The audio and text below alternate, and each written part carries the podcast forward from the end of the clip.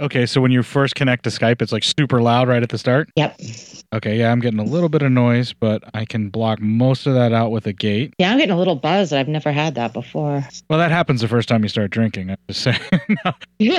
I remember my first beer. yeah, no, my send, uh, for some reason, the send on this new mixer that I have, I have a hiss that's coming through, and I've tried different, I've tried different sends to see if that will help and and whatnot, and I've uh, even done the thing where I just unplug it real quick and plug it back in, and sometimes that helps. I don't know where it's coming from, other than I know it's in this new mixer, and I just keep trying to clean the various connectors, and I'm wondering if just the auxiliary sends in the mixers is blocked. So I honestly don't know. There, right? It's tech. It could be anything. Okay, is it still loud or better, worse? Um, it's almost gone now. Really? It's yeah. All right, I think it might be the potentiometer. Let's try one more thing. Okay, can you hear me here? I can hear you Is it better or worse? much better. There's I don't hear any hiss anymore. Ah, well, look at that. I hit a button Yay. and the hiss went away. Yeah, there you go. Um, are we too loud or not loud enough? We can turn everything up for you. Oh no, I can hear you guys perfectly. Awesome. And the buzz is gone on your side now? Yep. And hopefully my everything has gone back to normal.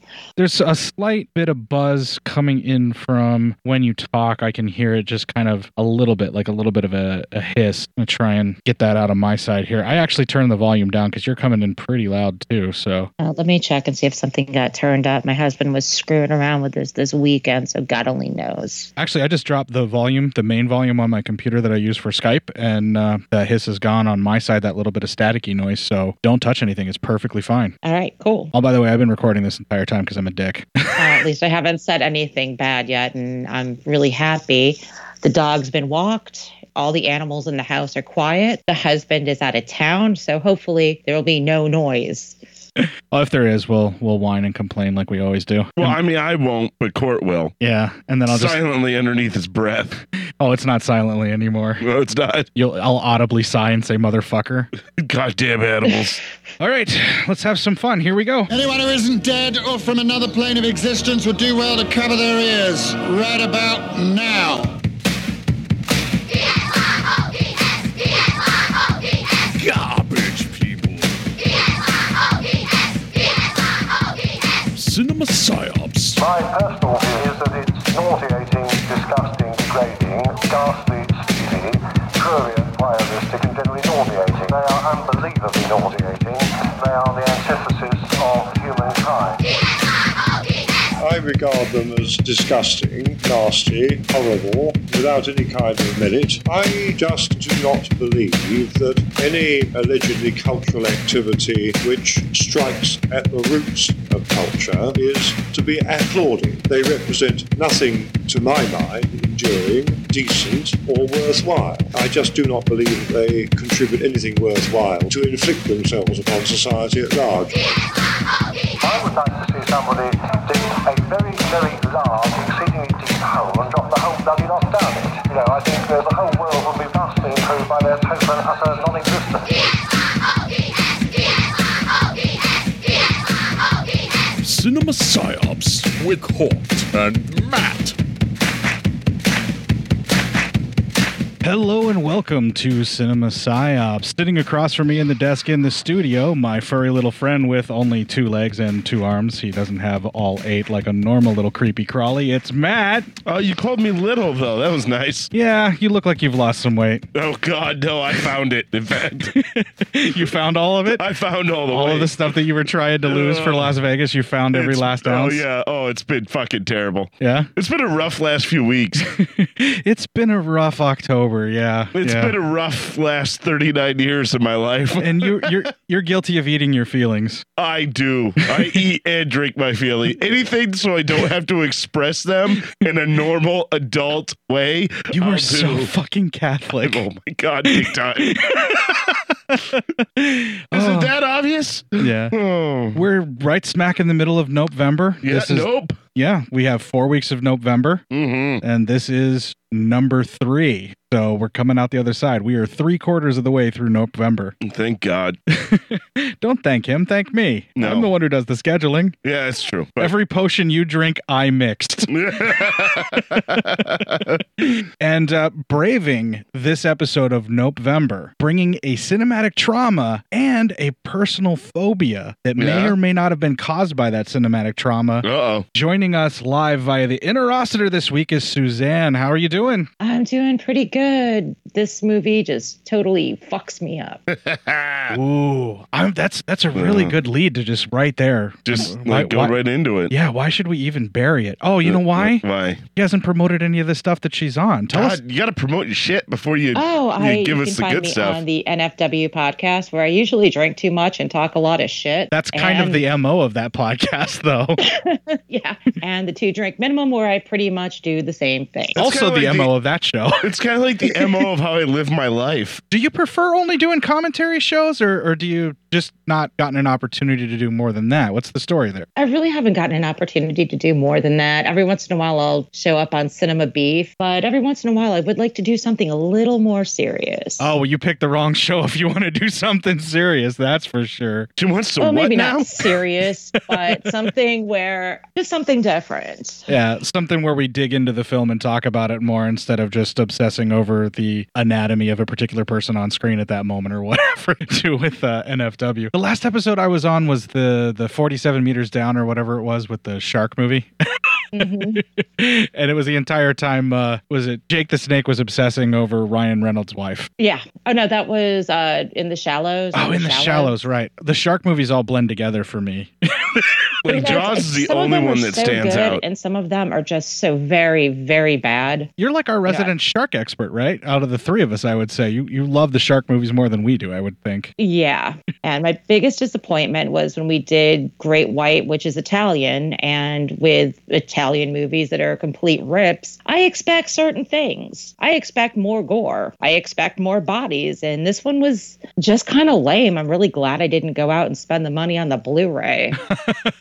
yeah, you would think that the Italian knockoffs, that's the one thing that they do is they threw the gore at it because it was a cheap way of making the movie a little bit more exploitative that they could put more butts in the seats. And you're saying Great White didn't deliver that for you? no. Oh, I'm really sorry about that. My personal Yeah. favorite Jaws knockoff though is with the land shark, which would be Grizzly. Uh, Oh, God. I love that movie. I've got a really nice DVD copy that has the documentary called Jaws with Claws on it. Is that the one from Shriek Show or is that the Anchor Bay release? Because I missed out on both of those. I do believe it's the Anchor Bay. Oh no, that is a really nice. That's uh, that's worth a pretty penny these days. I pulled the trigger on the Scorpion Blu-ray of that. Once I found out that that existed, I was like, "Yep, buying it." yeah, I've planned on it, but do I really need two copies of Grizzly? I'm getting into quadruplicate on a bunch of different movies. It's like, oh, wow, that has features that this one doesn't have. Oh, great. Arrow released another Blu ray that has more features than the Blu ray I already own. and being the movie hoarder that I am, it's like, but this one has what that one doesn't. And I really can't get rid of this because it isn't on that. So I ended up with a couple of different copies of a bunch of different movies. Does that sound familiar, Matt? In any way, shape, or form? yeah, just a tad. That, yeah, that's me, Yeah. Suzanne. That's totally me. I have copies of movies on VHS, DVD, Blu-ray, sometimes Laserdisc. Oh, yeah.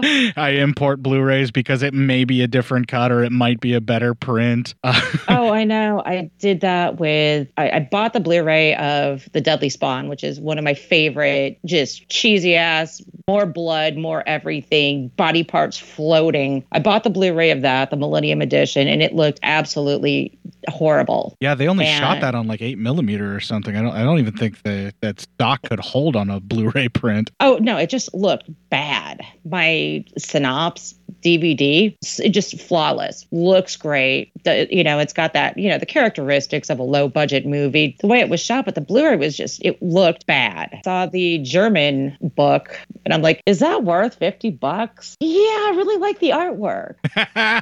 yeah, you and I have a lot in common right there, Suzanne. I'll tell you what, because I probably would pull the trigger on the German book. I have Oh. the DVD, the Synopse DVD of that, and I didn't buy the Blu-ray because of lots of complaints about how bad it looked. But now I'm intrigued, and I'm gonna have to see if I can find that German book. Oh, the German book. It, I I haven't even watched the DVD or the Blu-ray of it. I don't care. It just looks really pretty on my shelf. Yeah, I have the Arrow Blu-ray box set of the Phantasm movies, and I haven't dove into any of those yet. But- Oh God! but I- I still I- want to get that box. Yeah, I bought it specifically because it has the ball. That's the whole reason I bought it. And it does look pretty on the shelf. Oh yeah, I've got my Blind Dead collection, and you know, I like if you've seen the first one, you've seen all of them. But I want that coffin box, and it's on my shelf, and it looks awesome. Did you get the Blue Underground coffin box of that for the DVDs? Yes, I have that one as well. That is a great set, and that is probably the best prints you're going to get out of any of them right now. Although it looks like Shout Factory released the last one, Night of the Seagulls, on Blu ray. I don't know what that's going to end up looking like. yeah, I know. I I just didn't really think that the last two were that popular for them to just dive into the fourth one. Well, if you're going to release any of the later two, Night of the Seagulls, I think, is the better choice because it has that Lovecraftian element where they're coming out of the sea and it's a little bit like um, Messiah of Evil, only a little bit more plot to it and better looking people. so it's nothing like Messiah of Evil, but it, it's the people coming out of the sea and everything. But gosh, we are way off track already. And Matt's just sitting over here bored because it's this is what it's like when you talk football around me, Matt. I, no, I That's realize it. exactly what it feels I, like. I, I completely realize it. That's why I'm I'm all right. I know sometimes when I get into this, it, you people are gonna go That must off be how on my your. girlfriends feel when I start talking football. and now that we're feeling down and out, Yes. I'm going to bring us back up, and we're going to talk about guess who's back on the show, Matt? Who? The Shat. Ah, Yeah. but there's someone outside on the wing. Yeah. As soon as Suzanne picked this, I was like, yes, absolutely. We got to Oh, have yeah. Shat back. Yeah, you gotta have a shat back. Last week we had a little taste of Shat, Yeah. and now we're getting all this Shat We're up in getting- our mouth. We're getting all the shat. it is shat-tastic. Yeah, he's going to be shat all over our chest, All over. Oh, just shat feel it. all over this movie. Right on top of a glass table while we sit underneath it. That's classy. It is classy. Yeah, that's, that's- the only way to do That's it. how I like to get shat upon. That's how. me too. Oh. That's a clip. All right, we're going to take a little break here, folks. We're going to play a promo for another podcast. We're going to have a little bit of music from Kingdom of the Spiders. And those of you that know how the music goes in Kingdom of the Spiders already know the music that I picked because there's really only one song that's in the whole movie like three or four times. and it's all shat-tacular. It's all shatacular. When we come back, we will have the trailer from Kingdom of the Spiders. Hello, have you ever heard of MSK 3000? Yeah, well, we ain't them. But we are movie fans who like to drink and talk shit about our favorite movies. So join me, your host Nudie, along with my co host Jake the Snake, and special guest stars as we dissect our favorite, or maybe not so favorite movies, on the NFW podcast, otherwise known as No Fucking Way. You can catch us on Heartophilia and also at NFW underscore podcast on Twitter or NFW podcast at yahoo.com. sun this morning, shining through the early spring. Down in peaceful Verde Valley, who knows what tomorrow may bring? I feel like that should be like a beer commercial in the 80s. Peaceful Verde Valley. Yeah, like Coors Banquet. For when you No, want the no the spring name of the fresh. beer is Verde Valley. The Verde song is- Valley. yeah. Oh, okay, yeah. Yeah, so Ver- it's- Verde Valley beer. You work hard. You drive a truck. You wear coveralls. You've got boots. And when it's time to kick off those boots, drop those coveralls, and get out of that truck, it's time for peaceful Verde Valley beer. Have s have a piece of the valley.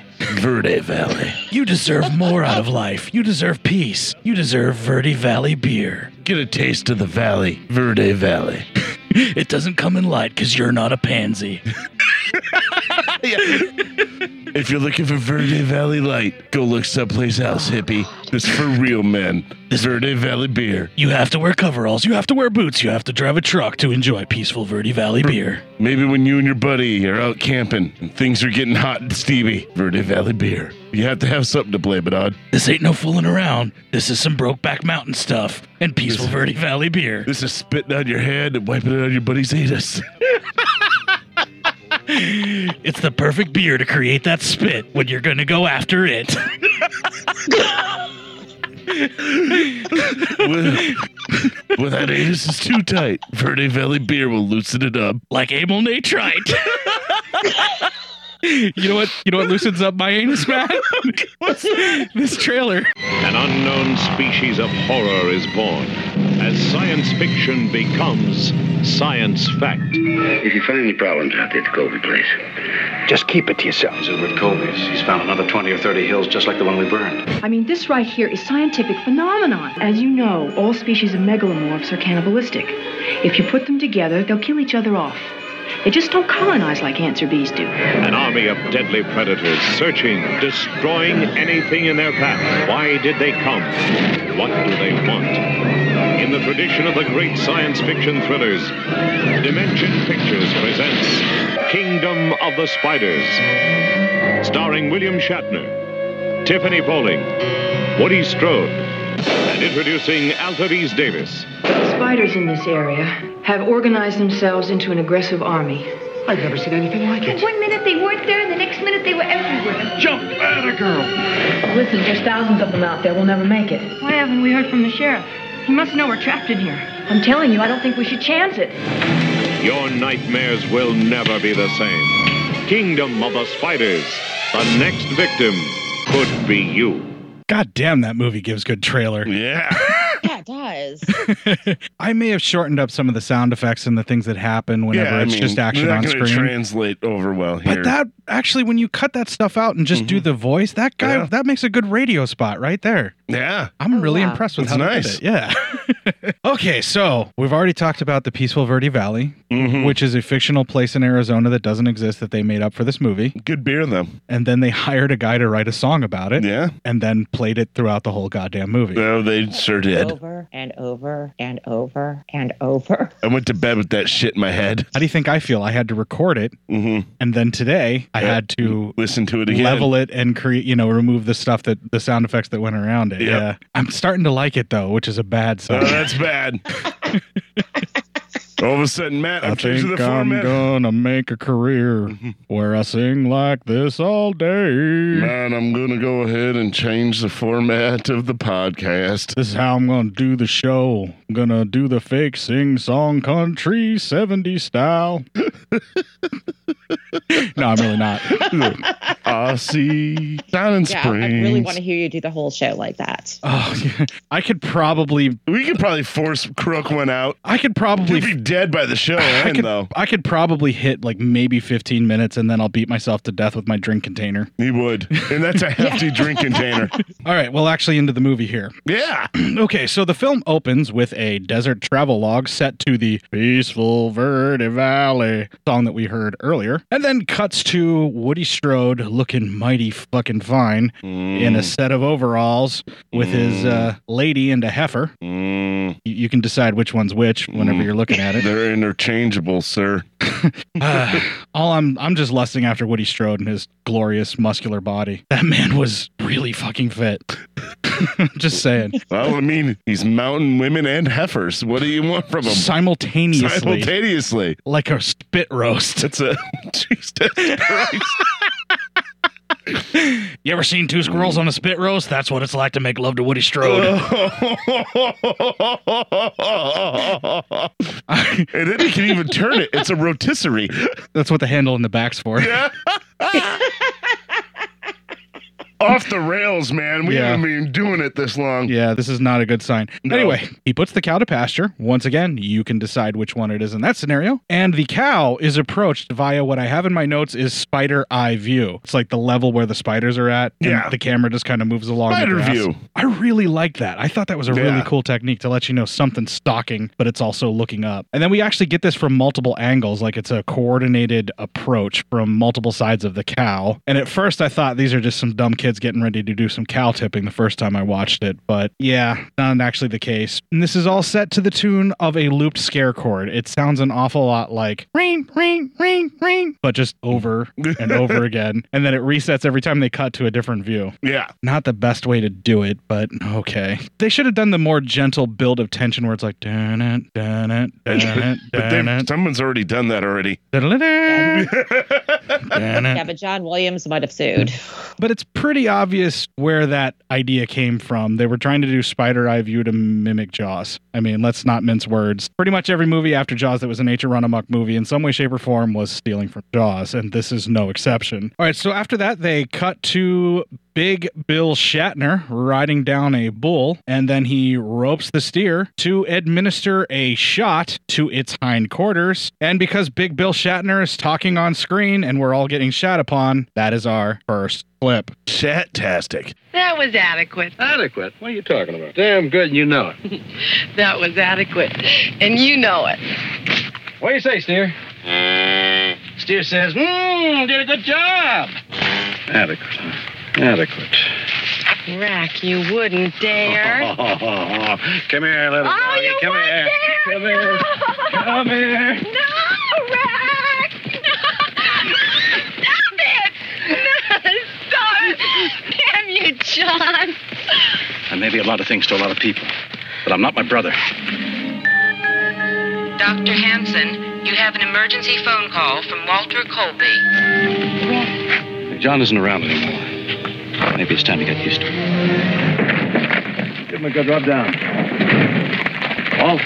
Oh, Doc? Server said you called. Yeah, I thought maybe it'd be best I come out here. You remember that calf I've been spouting off about? She's real sick. Oh, sorry to hear that, Walt. What you had sick cat before? Nothing like this. Look like she's walked into a hornet's nest. Never seen nothing like it. Well, what do you think, Doc? A lot of money invested in that calf. Entered it into the county fair. She's a cinch to win. It ain't a blackleg, is it? I'll let you know in a few hours. Mildred, give me the lamp and flagstaff. Tell him I'm, I'm on my way. Thank you. Calf's dead, Walt. Ain't that a crock? Two years of breeding shot to hell. Did what I could. She was too far gone. And there's just so much I can do. You got the bull, you can do her again. Was it the blackleg? I'm not sure. I don't think so. I'm going to run some blood samples into Flagstaff. Why don't you check your stock out? When I get back, maybe by then I'll have some answers for you. You ain't going to quarantine me, are you? Hope not. And with this, the Shat has a leisurely paced drive, which is set to very inappropriately bombastic spy fight scene style music. Did you notice that? Yeah, it was a weird music choice. It's like it was out of place. Yeah. he's just he's just driving down the road, not even driving fast. Down in the valley, my friend. The peaceful Verde Valley. The, peaceful Verde You know what would have fit is to put the bombastic spy music at the beginning of the movie to get us all excited and make us think that something Yeah. awesome's going to happen. Instead of the the peaceful, Verde, Valley. Yeah. And then while he's doing his leisurely paced drive and leisurely paced walk, that's when you put the peaceful Verde Valley in there because he's a mosey. And even when he walks, he has that total Shatner swagger. Yeah. The man even pads his walk when he's on screen to make it last longer for his screen time. Pretty much. Did you notice he was doing the captain walk down those stairs? Yes. Oh my God, it's ridiculous. I love the Shat. Don't get me wrong, but he really pads his roles. oh, Yeah, he Okay. knows how to chew up scenery. yeah, he's all over this film, man. Like, I think there's even scenes that he's not supposed to be in there, but he just pops in. oh yeah. That's pretty much how he does it. All right, so after he makes his way to this pathology department in the college, wasn't it? Or was it actually like yeah, I a thought it medical was facility? University of Arizona. Okay, yeah, that that makes sense. So he's he's at the pathology department. He drops off the samples, and while he's there, they cut from this to Woody Strode putting the dog out, which is answering the age-old question of who let the dogs out. It, apparently, Woody Strode. It was yes, because when Woody Strode lets the dogs out, everybody just deals with it. Oh yeah, I mean, fucking Woody Strode. It's Woody Strode, man. What are you gonna, gonna do? Spit roast. like two squirrels on a spit roast. That's what it's like to make love to Woody Strode. Mm-hmm. Down in the peaceful Verde I'm Valley. never gonna be able to get that out of my head now. the image of two squirrels on a spit roast or Peaceful Verde Valley? Or having sex Two squirrels on a spit roast. Two squirrels on the spit roast. That's all I'm saying, folks. hmm Coincidentally, not my lovemaking style. Fall a little short in that department.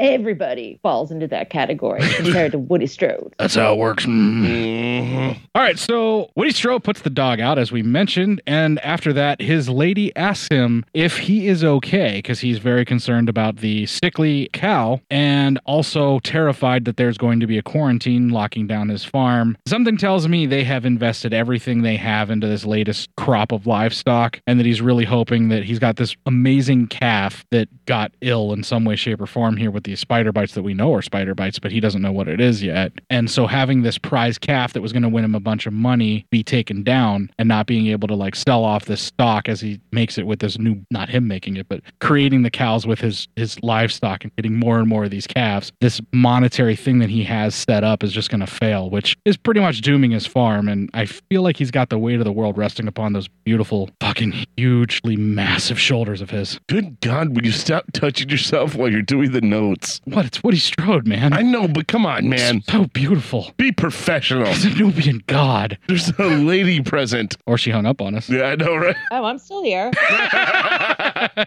I'm just I'm listening to you sing your love song to Woody Strode. It is pretty epic. I'll say this. yes, it is. I'll be singing it later, set to the tune of Peaceful Verde Valley. Yeah. Gotta have some fun with this movie. He just, All the yeah, while absolutely. enjoying a strong draft beer of the peaceful Verde Valley. Definitely, there's lost prize money for the calf, and I'm assuming that this calf, if it wins a prize, means that the livestock coming from his ranch will be worth a lot more for breeding purposes to create the perfect cow for food or milk or whatever it is that he's breeding them for. They don't really say, but there's something that's supposed to be super impressive with this particular calf. I think it was genetically modified with Peaceful Verde Valley beer. Mm-hmm. Yeah, that it genetically modifies everybody that drinks Yes. it. this product does not exist, and yet that's all we're ever going to drink. Oh yeah, you do shots of Rawhide Rex piss, and you Yeah. chase it with Peaceful Verde Valley beer. Exactly. The only thing you do. Well, that would be an epic drunk.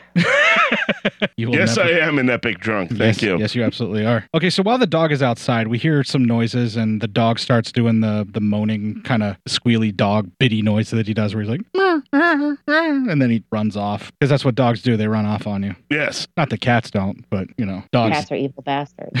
and that's why I love them. They cut from this to a creepy as hell fucking gas station as some dude has a calf in the back of his car. No, seriously, a guy has a calf in the back of his fucking car in this film. He also turned the trunk of his car into a makeshift chicken coop. So he basically wants a truck, but he wants the convenience of driving and controlling a car. He wants a truck with a barn attached to it. It's essentially like a really low rent El Camino, which Yeah. is which is pretty ro- low rent because El Caminos on their own are pretty. Yeah, I mean, It's a car that couldn't decide whether it was a truck or a car, and he just went a step further and turned the trunk of a car into a truck. yes. this thing is hideous. I am massively confused by this device. Uh, The minute I saw this, I'm like, "Whoa! I gotta call home. I miss my family." It's so fucking redneck. That's all I'm saying. Yeah, I know. I never, I always knew the cow was there, but for some reason, when I'm watching this movie, it's just kind of irrelevant to me. And now every time I watch the movie, all I'm going to think about is the cow in the El Camino. Don't forget the makeshift chicken coop built out of the trunk of the car there. and the chicken coop. It's ridiculous. I obsessed over it. I backed it up a few times because I did not want to believe that there was a cow in the back of the car. I wasn't just going to let that go. So they kind of pan down while they're showing off this customized wagon. Let's just put it that way. And it has an obviously flat tire, which is then pointed out by a person trying to sell a new tire. He attempts to do the sell off of a new tire for, was it $18, Matt? Yeah, it was 18, and he goes, I only got five. But all he had was five. And then rather than pay $18, he drives off on the obviously blown out tire rather than pay anything. Yeah. You know, not even 'Cause he's giving the up his shit. last five. Yeah, because, you know, he's building a chicken coop in the back of the car. Obviously, he doesn't care about the resale value. Exactly. Yeah. He's going to go drive off on the blown out tire, and the guy stops him, and then basically a sale for $5 is better than nothing. Yeah. Resale value. Are you kidding me? You tend to hang on to a car that cherry, all right? Sure. You do know the definition of the word cherry in reference to a car, right? No. Clearly not. I heard it once. Yeah. that explains your purchase values for all of your cars. Yeah, right? Boy, you ain't kidding. Touched a sore spot yes, there, you didn't I? kinda did. Will you shut the fuck up? Your vehicles are shit. Ah. the shot pulls up and we see a plane for a crop dusting type business swoops overhead doing some fancy maneuvers at that point the attendant goes and looks for the cheaper tire to sell in the shed there are spider webs all over this goddamn shed and upon sticking his hand into one of the tires he is bitten by a tarantula shocking absolutely no one when your entire shed is covered in spider webs that there would happen to be a spider in a deep dark recess of a tire what a jackass Yeah, pretty much. the whole time he's in there handling the tire, tires, even grabbing on the outside of them. I'm like, dumbass, kick them first. Yeah, right. Your boot's going to be harder to bite through than your bare hand. Kick the tires. Yeah, literally. Yeah. And my other thing, you know, they're in Arizona. There's snakes there too. Oh, yeah. I would I would be kicking everything and kicking it again and again What just to make sure nothing was moving on the inside. What you need is you need to grab a stick that's about as long as Woody Strode's spit roast. You start poking around in them their tires, and you make sure there ain't no creepy crawly critters of any sort that are going to be running around in that their tire. Sometimes spiders get a little crazy out here in the valley. In the peaceful Verde Valley, it's we got a problem with the spiders. Sometimes it's not so peaceful. But then you got scorpions. They're in the fucking desert. You got Yeah. scorpions. Rattlesnakes? There's like slightly less things that will kill you than Australia. Yeah. In Arizona. Yeah. Like a pubic hair fraction of amount of things That's less. a weird measuring unit, but okay. you, went- you went to a weird spot there, but all right. I was going to say something slightly more offensive. Oh, really? and I just went with pubic hair instead. You know it was I, I really know bad. exactly what you were going to say. oh, she does. See? Oh, really? Yeah, oh, yeah. Oh, Yeah. oh, oh, yeah. I kind of, yeah, I know now what you're Yeah. gonna say too. All Matt's a little slow on the Uh, upchuck. I'm not- yeah. I was still trying to get over that you said pubic hair for a unit of measurement. Sorry. It was the C bomb word. I was. Yeah, I, was, I know. Yeah, Yeah, I, was, yeah. I was reluctant Yeah, to drop, even with just us in the room. I'm not Yeah. comfortable with it. I know, right? Yeah. It's, a, it's one of those words. And damn it, brain, get that out of my head. Uh-huh. Because now I'm just hearing it over and over again. Oh no, now it's going to be flashing in your head all day. C word. C word. C word. Don't say it. Don't say it. Don't say it. C word. C word. Use it. God damn. It'll be flashing in my head all day, and then I'll just picture it, and everything will be fine. Yeah. okay, back to the movie. Hey. All right, so he carries off the tire after he kicks at the spider for biting him, but he doesn't stomp on it. He just kind of lets it be. And then he locks the shed and smacks the spider, flipping it over backwards. And it's at this point that I should probably warn you folks if you haven't watched the movie yet and you have a problem with uh, any type of animal being harmed on film, this is not the movie for you. Just going to say. Yeah. Many spiders were harmed in the making of this film. Yeah, spiders are going to die. Literally, for real. Yeah. On film. A lot of bad tarantula deaths here. You could rephrase this from Kingdom of the Spiders to Spider Holocaust. Yeah, really big time. Well, they cut from this to a lady drives into the Verde Valley and pulls into the gas station asking the shat to service the car after mistaking him for a gas attendant. And because I thought that was funny, and obviously it's Shatner talking again. Yeah. That's our next clip. Would you fill it up, please? Oh, and, and when you check under the hood, please don't get any grease on the paint. Oh, no, ma'am. Wouldn't want to do that. Boy, I'll bet this car goes real fast, huh? Mm-hmm. Is there a nice, quiet hotel in town? Yes, ma'am. You just go down the road a couple of mile, and you'll see a sign saying Washburn's Lodge. ML picks you up. Thank you. Where's your ladies' room? Ah, you go around the building there and turn left at the end. It's on your left-hand side. It's out of order. You're gonna have to use the men's room. That's right beside the ladies' room. I can show you the way. Stand guard for you. Uh, no, thank you. I'll manage just fine. Say, Doc, uh, I understand Colby's having a few problems out there. Nothing serious. The owner of this car wants it filled up. And don't get no grease on the paint. You know, where's he at? She is in the men's room. men's room, Hey, wait a minute. What, what the hell is she doing in there? Why don't you ask her? I thought that was pretty funny. Yeah. That is hilarious. He uses the fact that she mistook him for a gas attendant just Trolling. because he's working on his own car. Yep, trolling. Yeah. And obviously because she's, you know, a big citified highfalutin lass. which by the way, that's what I refer to her as from here on out as Miss Highfalutin. Highfalutin lass. yeah, or no, just Miss It makes Highfalutin. sense. Yeah, because she obviously is looking down on Shat because of how he's dressed and uh, obviously assumes that, you know, he's not a well to do veterinarian or anything that he may or may not possibly be, or a very important man in this town, just because he's not, you know, dressed all fancy and highfalutin like herself. So there you go. After this, we see Miss Highfalutin drive into Washburn's lodge. She meets Emma, who tells her their rooms are nine bucks a night and the cabins are 11 bucks a night as well. Holy shit. I need to stay in the peaceful Verde Valley. Yeah, of course. Like before all this spider death shit. No, probably during. Well, yeah, the, I don't know. I After. I would kill up some spiders for a cheap vacation. yeah, yeah. Actually, no, I wouldn't. I would like I, I would set my own cabin on fire with me inside it because I get that spooked over spiders. From the creepy crawlies. I'm pretty sure there is a scene in this movie that fits perfectly to how you would react now. Yes. when we get to it, I'm going to ask ask if that's the case or not. and everybody who's seen the film already knows what I'm referring to, but let's wait till we get there, folks. Just pretend like I didn't say anything. Okay.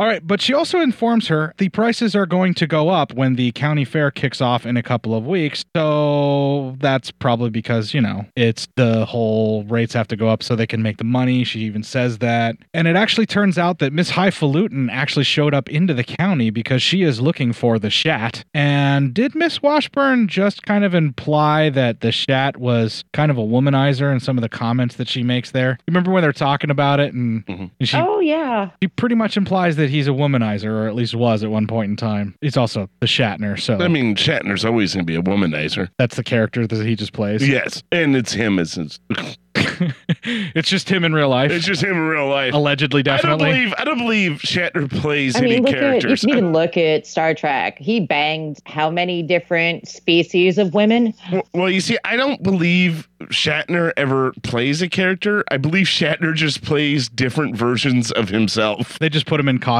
He Yeah. says whatever the hell he wants. Exactly. Yeah. Well, he took the phrase in Star Trek to boldly go where no man has gone before Literally. to mean alien species vagina Yes. or openings of some sort. Yeah. Maybe an anus. You don't know. Yeah. I don't want to limit him. No. I, I mean, whatever I mean, Shatner's into. Whereas in the or future, Kirk. man, everyone's probably way more open minded out, ba- out there. Yeah, and the Federation is Yeah. led by democratic socialists, so Yeah. everybody's got an equal say, you know, in life. Everyone was probably doing it in the butt. What, what? In the butt. All right, so they cut from this to Woody Strode. I'm going to need a minute here, folks. Okay, so Jesus. yeah. Wha- Oh man, I'm going to need You a- okay over there? I'm going to need a sandwich and a nap. God almighty. What? He's a beautiful man. he really is. That's a clip, I Yeah, know. yeah, Yeah. Woody Strode is still terrified that he will be quarantined. Again, he put his whole entire livelihood into the stock that he currently has. And then the mayor shows up and refuses to close the beaches. Oh, wait, no, he's just afraid that the quarantine's going to happen and cause problems with the town fair. Yeah. What What is it about this peaceful Verde Valley that their town fair is so big that they draw in people It's- from all I over don't the know. world? It must be Or at fun. least 20 miles away, whatever's closer. Yeah. Do they say at least 20 miles? Do they say everyone for 20 miles? Is that what it is? Uh, I have no idea. That was just my take on it. You drive 20 miles in the desert, you're still in the desert. yeah. I'm just saying, what's with town mayors always fucking things up for fun, some kind of town fucking function? okay, I know that this didn't happen back in the 70s. Yeah. But they did Control A. Uh-huh. They copied on the JAWS script. Yeah. Then they did a Control F. clicked over on the tab for find and replace. Yeah. And then any references to shark and beaches were replaced simultaneously Mm-hmm. Yeah, with. to desert land Uh-huh. and spiders. Yes. I get that. I'm just saying. They changed the name of the mayor, and so when he's like, "You don't, we know, we don't want to lose the town festival instead of Yeah. the beaches." That's how they did it. It's just this. It's the same thing, even with Grizzly and all the other and nature Oh, run amok yeah. movies. I'm really distrustful of town And mayors. instead of this guy wearing that hideous anchor suit, he's got a big old bolo tie and Western garb. now I accept the fact that the anchor suit may not be your taste, but you cannot refer to it as hideous because I own five of them. I'm sorry. I'm, kid- I'm fucking with you. I would never wear Honestly, anything if like I that had- outside the bedroom. well, I mean, except for Christmas. So, oh, please, if I had access to that anchor, s- the, the suit, that would be all I'd wear in the bedroom. nice. Suzanne, you need to come hang out with us in Omaha and party. That's all I'm saying. Zed's down to party, man. Yeah. Zed's doesn't fuck around. You, me, Suzanne, Yeah. anchor suits all around. Yes, anchor suits. Peaceful Verde Valley beer. yeah, some We just- rawhead Rick's piss. We just hang out, Yeah. watch movies, and just Yeah. chill. Chill out.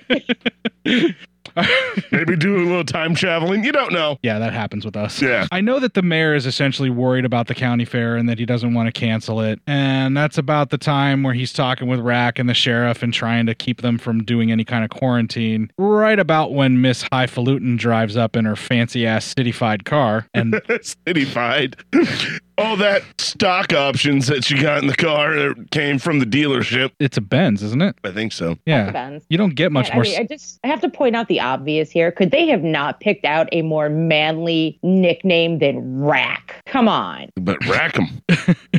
You you want a more manly nickname than Rack, or you Oh, think Rack is sufficient? I'm not sure how you fall on this, Suzanne. I'm I'm I mean they really really made that just masculine. That's rack. And they get that whole ah in there. I guess they could have just called him Big Ol' Cock. hey, it's a local town vet, Big Ol' Cock. Why'd you get that nickname? I think the bull's hung. You should take check out the vet. Miss Highfalutin shows up, and that leads to our next clip. Good afternoon. I'm Diane Ashley. I was told I could find a Dr. Robert Hanson here. Afternoon. I'm Gene Smith. This is Mayor Connors. Pleasure. How do you do? As for the doctor, he's standing right over there. Oh, thank you very much. Excuse me. Hello? You. Who? Me? I'm from the Department of Entomology at Arizona State University in Tempe. Oh, well, that's it. Want a beer? No, thank you. You submitted some blood samples, urine tests, and a smear. That's right. I suggest you look these over. You have a very serious problem on your hands. Why don't you tell me how serious a problem? Does that mean we'll have a quarantine? No, at least not from our preliminary findings. That's great. That's the best news I've heard all day. Now, if you'll excuse me, I've got to get back to town. I've got a little county fair business I got to take care of. Goodbye. Bye, Rack. Thongy. Uh, pardon me for intruding, ma'am, but uh, what exactly did that calf die of? Venom, a massive dose of venom. Red corpuscles were almost non existent. Venom? Are you trying to tell me that calf was brought down by a snake bite? No. I'm telling you that calf was brought down by spider venom. Hey, you're serious. You want me to believe that a 200 pound calf was killed by a, a, a, a spider? Frankly, Dr. Hanson, I don't particularly care what you believe. However, I would like to count on your full cooperation. I'd like to examine the carcass and visit the Colby Ranch as soon as possible. As far as the carcass is concerned, it's in the freezer, and we'll visit the Colby Ranch in the morning. That'll be fine. Oh, by the way, I'm staying at. But then you know where I'm staying since you were kind enough to direct me there. I would like to have some dinner tonight. Well, I probably will. I'll see you in the morning. Slick as an gnat's ass, did you? so, how'd you make out in town today? Did you meet up with Rand? Yes. Oh, and I met the mayor and the sheriff. They both seem like very nice men. Ah, as for the mayor, yeah. But that Gene Smith, he and I used to be, well, um, pretty close. And now? Now? Well, we're different kind of friends. A long time ago, that Gene Smith used to be one hell of a man with ladies. But now all he needs to get him through the night is a case of beer. I guess I kind of wore him out. it's sad, though, when a man's main interest in life moves up to his stomach. you nice people didn't meet yet. Diane Ashley, this is Vern, and Betty Johnson. They just drove up in that fancy motorhome you saw parked outside, all the way from Nebraska. They're here for the county fair. Uh, Colorado. Uh, we're from Colorado. Nice to meet you, Miss Ashley. Hi. Eh, Colorado, Nebraska. If it ain't Arizona, it's all the same. Uh, you saw my motorhome out there, huh? $40,000 worth. I understand you're, you're a scientist. You know, you and Vernon have a lot in common. Oh, uh, really? Oh, that's how I make all my money. Kind of uh, scientific, you know, through chemicals. Oh, you're a chemist. No, you don't understand. Vern invented a new kind of chemical toilet. You know, the kind they use at construction sites. Uh, sold the business, though. Sold out to my partner. Just couldn't take the pressure anymore. uh, say, uh, can I buy you a drink? A pretty girl like you shouldn't be drinking alone. No, thank you, Mr. and Mrs. Johnson. um, good night. All right, there's a lot to unpack on there. Number one, dude. Oh, yeah. What the fuck, man? Okay, is he trying to come on to her, or are they trying to recruit her for a threesome I think he was like I think he was trying to come majorly on to coming her. on to her. in front of his Wanna see wife? my- yeah, in front of his Yeah. wife. A dick move. Want to see my RV? Huh? $40,000 worth? Want to get spit roasted? yeah. Better go to Woody Strode's place because he ain't packing the equipment for that. yeah, yeah. yeah, yeah, you got the right equipment. Okay, now speaking of uh, Mr. and Mrs. Chemical Toilet, there, Mrs. Chemical Toilet, the little like mousy lady, Uh-huh. I think Yeardley Smith looked at her and went, "That's what I want to do for the rest of my career is characters like that." Jesus. I flash back to her role in Herman's Head, where it's basically the exact same character. I haven't thought of that show in way too many years. It doesn't live up to whatever warm and fuzzy memories anybody may have about it. Yeah, I can attest. I found some episodes somewhere Mhm. out there. there in the dark web. And the dark, the dark, the deepest, dankest of webs. It wasn't that dark of the web. It just became dark when I watched Sherman's head, and the warm and fuzzy memories of it were destroyed. But that was William Ragsdale, and I never got leading man material out of him. He was great as a geek in Fright Night, but is they were trying to make him a little more studly than he was, and it just didn't work. But you did have most of the cast of The Simpsons and the voices thereof show up on the show as actual actors. Yeah. Even Hank Azera was like one of the roles in there. Oh yeah. Welcome. We've just now changed from Cinema Psyops to the Herman's Head Appreciation Podcast. okay, so with this at the end of the clip, Miss Highfalutin heads to her cabin to be alone and then starts to get a little bit of comfortable, pull off some boots and loosen up her shirt. Then she sits at a table slash, I guess it's a dressing table. It has a drawer, it has a mirror. I refer to it as a table in my notes, but not a desk because it has Yeah. a mirror, so it's a dressing table. That's the closest I can kind of figure it is. Anyway, that's not important. What is important is that she pulls a pin out of the drawer, leaves it in the drawer wide open, pulls her hair back and pins it, and then moves on over to the bathroom and starts uh, getting undressed. But the camera, being an asshole, moves away and around the cabin. Fuck you, movie. And shows us a tarantula instead, climbing all around everything and up the table and across the table. And she's in the bathroom. Oh yeah. Being undressed while we're watching the spider crawling about. Yeah, I totally would rather do this. Yeah, I mean, Than this the other thing. makes so much more sense. Yeah. Well, we then cut to a slight boob shot as she reaches for her towel. So, thank you, movie, for that consolation prize, I suppose. Yeah, uh, kind of a thank you, but more fuck you.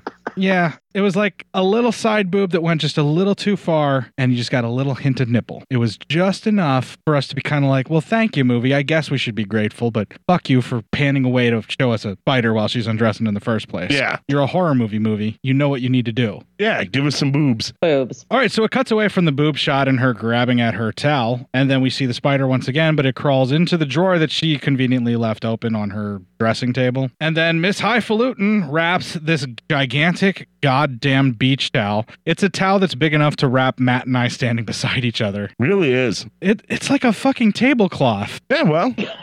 Got a lot of people. It's huge. All I'm saying is, why can't a fat ass like me get a towel like that? A little tiny girl like that doesn't need that towel. Yeah, well. Fucking washcloth could fit around that rail. Eat a sandwich. Jesus. what, she was skinny? Yeah, we're body shaming her. I'm not body shaming her. I'm worried about her health. She needs to eat a sandwich. Oh, Okay, so after she wraps herself in the gigantic towel, she goes and sits at this dressing table to brush out her hair. Now, my question is, what's the point of pinning up your hair if you're just going to let it get soaked in the shower anyway? Um, I, I, well, I couldn't maybe answer she that. did her hair, and I'm guilty of this too, jumping in the shower and getting my hair out of the way because my hair looks great. It's a good hair thing. Yeah, but she, she her hair was wet after the shower, so why did she even pin it up in the first place? It was soaked, and then she brushed it out while it was soaked. Well, that also keeps it from frizzing out. The more you know. Oh, you know what? She didn't look like she put any conditioner in there in the shower. I was really watching. I'm sure you were. I zoomed in. He paused it. Enhanced. Wait, enhanced. Zoomed in. Enhanced. No. I've done that just to keep my hair from frizzing out. Maybe she forgot. it's- even though it's a dry heat in Arizona, you just don't know how it's going to affect your hair. I'll take your word for it. So more than likely, she just uh, spritzed it down to help it brush out. Uh, that's why it was wet and pinned up at the same time. The more I know, considering that I have no hair at all and have not actually had hair on top of my head for mm, 10, 15 years now. Yeah. I've got a lot, so. No room to talk about how ladies do their hair Oh. after Yeah. showering. She opens the drawer and then ends up finding the little booger that crawled in there. And I guess the movie was trying to set up that we forgot that she is like this entomologist and that she studies spiders and other deadly venomous insects. But uh, all she needs is a real cowboy in her life. Because they tried to set it up that like we were supposed to see her freak out and scream, Mm-hmm. and all she goes is, "Oh, hey there," and she talks to the spider like I talk to my cats. Yeah. You know, what are you doing in there? What are you doing? How you doing? What are you doing in there? She even kind of nuzzles the little booger. Yeah. You know, she's like super happy to see him. And then she just basically takes him right outside and lets him loose. And there we go. That's all there was. All of this buildup. They should have been doing that, the whole spider routine with another lady. Like, for instance, the widow of Rack's brother should have found one of those. And then when she reacts, as in not a big freak out, she just takes the thing outside. Yeah. That would have been a nice surprise. Oh, yeah. Whereas the way that they do it here, it just kind of feels kind of hollow. low and really just an excuse to cut away from her showering, which I'm still upset about. Yeah, that, that was sad. Biggest tragedy of the film. Yeah. Not enough boobies. Sound like a real pig tonight. You kind of do. Yeah, well, oink oink. they cut from this to guess who? The shaft. Nope. Nope. Sexier. Mm-hmm. Woody Strode. Woody Strode's calling for his dog, which is probably dead, giving everything else we know about the film. And that's going to lead us to our next clip. Heard from the university yet? I'd like you to meet Ms. Ashley. Ms. Ashley's from the venomous animal section on Tempe. I'm sorry to hear about your calf, Mr. Colby. From what I could tell, he was a fine looking animal. Colby! Colby! Colby! Oh, Jake's dead. What are you talking about, honey? Out behind the barn. It would appear this one died the same way the calf did. Well, I guess the next step is to destroy my stock. Well, you might as well put a gun to my head while you're at it. And now, Mr. Colby, your stock is not dying from any plague or bacterial infection. Both of those animals died from massive injections of spider venom. Well, there you go again. Look, there's no way a spider can kill a dog, let alone a parasite cat. Maybe one can, but what about a few hundred? Well, that explains the spider hill. Spider Hill? You're the damnedest thing I ever saw, Rack. This morning when I was hunting for the dog, I watched it for almost an hour. Hundreds of them, near as I could tell. Let's go take a look. I'm seeing this, but I sure don't believe it. God, I've never seen anything like this before. How about you, Hanson? Treats the hell out of me, Ashley. Sure does give you the creeps, though, doesn't it? How many you figure are in here? God, the size of this hill could be thousands, I guess. You want to know how many's in this hill? I'll show you how many's in that damn hill. no, no, Colby. Mrs. Colby, do you suppose you could get me an empty can with a lid? I don't think DDT's gonna kill him. No. Most spiders, especially the big ones, become immune to it. Do you think you could get Mr. Colby to let this hill alone until I can do some more checking? I think so for a while, but not long. Almost everything he's got is tied up in that livestock. This is amazing. This guy here is about 600 miles from where he should be. Here you go. Thank you. Hope these things don't get into the house. They sure give me the willies. If it's all right, I'd like to examine the area where the first animal died. Okay, this way, ma'am. Walt, if you'll drive Miss Ashley. Ms. Ashley. Over to Emma's when you're done. I'd appreciate it. I'm a half hour late from seeing my girl. Now, I know you're gonna have dinner tonight. Why don't we do it together this time? Well, it seems as though we both have very busy schedules. Uncle Rack! Uncle Rack! Hi, honey. How are you? Great, Good. but my cat ran away. Your cat ran away. Well, don't you worry about your cat. He's a tomcat. He likes to prowl around. Not unlike some other people I know. Who's that lady? Are we still going on the ride tomorrow? We sure are. You think I'd miss a chance to be with the prettiest little girl in Arizona? Not on a bet. Want to hear my Uncle Ramus record? I sure do. You go set it up, and I'll be with you in a second. Hey, I'm sorry about what happened the other day. I don't know what you're talking about, lady. Rick, you're a funny man. You won't be with your brother's wife, but you take care of her like you were. Isn't that like buying the cow and giving the milk away? You don't quit pestering me. One of these mornings, I'm going to show up and start milking that cow. well, just make sure your hands are warm. Creepiest shat laugh Um, ever. Yeah, they really were amping up the one liners. Yeah. I'll milk that cow. and like the way he says it, it's like he's threatening just to show up and demand that she give him sex after all Yeah, this I work that he's put know. in. You don't stop pestering me. I'm just going to show up and milk you. Well, though, uh, Yeah, but she that's what kind of it's all puts timid. herself Just out make there sure for that. Your hands are warm. Yeah. And she, but before even that, she put herself like, who comes over and takes care of, you know, so and so and doesn't do anything. I mean, she put that one out there. You won't be with your brother's wife, but you, You'll take you'll care of us. Be a husband, like yeah, Yeah. everything else. Yeah, I mean, she put it out there. uh, She's basically saying you do such a good job taking care of us. I want to reward you. Yeah, kinda. Yeah. Like that's all she has to offer is sex. Uh, yeah. This film's okay. This It's film's not really- misogynistic yeah, as fuck. Oh, big time. Yeah. Now that, yeah, yeah. oh, no, yeah. I mean, you have to admit the whole thing revolves around Shat's masculinity. Yeah, but I'm not buying it for one reason and one reason only. Woody Strode. You don't have a spit roaster like Woody Strode just kind of sitting there and just put him on the bench for masculinity. Well, he was put on the bench. You don't put a mountain of a man like Woody Strode in a film and then try and sell Bill Shatner as the pinnacle of manhood. Well, they, that's exactly what they did. It's like putting The Rock in a film. Yeah. And then putting Jack Black there with him. and then Jack Black's the pinnacle of manhood. Ah, yeah. Yeah. I'm not saying body type wise they match up perfectly. I'm just kind of trying to give you a comparison, I think you're you're spot on. That's pretty accurate. particularly for the time. Yeah. And this is shot in his best shape. I mean, this is just. Uh, nah, he's still in pretty good fucking shape. I think here. his best shape was probably you know the original Yeah. series. because he was starving back then. Yeah. Yeah, but still, he's looking. I mean, compared to like you We're know, getting close to Wrath of Khan here. no, this is Shit. still seventies. This Is is, it 70s? Yeah, Uh, yeah. This is like just after the series ended, or while they're still kind of filming the series, kind of thing, where he did like this and a few other movies. So there is that. But I'm not just talking about them setting up Shatner for being Mr. Massive Man. There is a certain level of the way that the movie even treats its characters. Like it tries to set up the female doctor that comes into town that's all Miss Highfalutin. She's this expert, and there's a few times where Shatner's kind of talking down to her, where she holds her own, and then she does this projected talk back to him, where it's essentially her giving a back and forth, like not letting him talk down to her and being a strong female character. And then later on in the movie, they completely ignore all of the stuff they set her up to be and then turn her into the fainting, wilting uh, willow with spiders around, which she's the fucking expert for. exactly. I have a big problem with that. I do too. Never noticed it until I did the review for the movie. Really? The way I am. I The show destroys it. I never even bother learning character names. I just let the movie wash over me and have a good time and watch what happens. And so I never really look that deep into movies. But then when I do a review for them and I'm trying to go frame by frame and look at stuff a little bit more, you know, with a critical eye, I always end up noticing stuff in the movies that either bugs me or that I never noticed before in a good way. And in the 70s, it's almost always the misogyny that just comes right out and makes me angry. Yeah. This from a guy that I- was complaining about no boobs in the movie.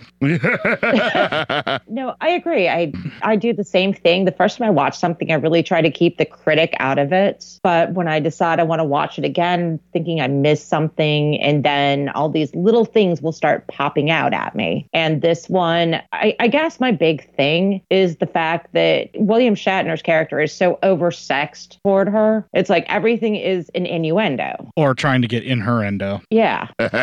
Ha. No, there's she says the sexual wordplay stuff that's going on between him and his brother's widow or slash sister-in-law. I'm okay with because they've known each other for a while, and you get the inclination that she married the brother because he wouldn't settle down with her. That's the feeling that I got that she always actually just preferred him and was just with the brother. Maybe she bumped the brother off to try and bring Shatner closer to her. Damn, damn, no. No, I mean, I see where you're. I, I can. Yeah, I actually see that. I'm just saying. But like I said, it's just this innuendo between him and the doctor. It's, I mean, like I said, they're just really trying to make him the, you know, the pinnacle male. Well, and what's really bad about it is the innuendo that he it's one sided for ninety percent of the film, where he's essentially constantly sexually harassing her. Let's let's not mince words. Where he's just like, uh, see you're you're drinking a bottle there. I like the way you hold that. Mm-hmm. Looks like my penis.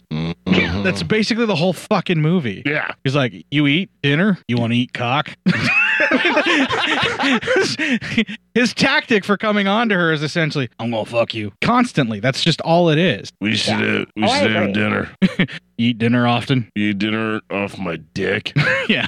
I'll eat dinner off my dick.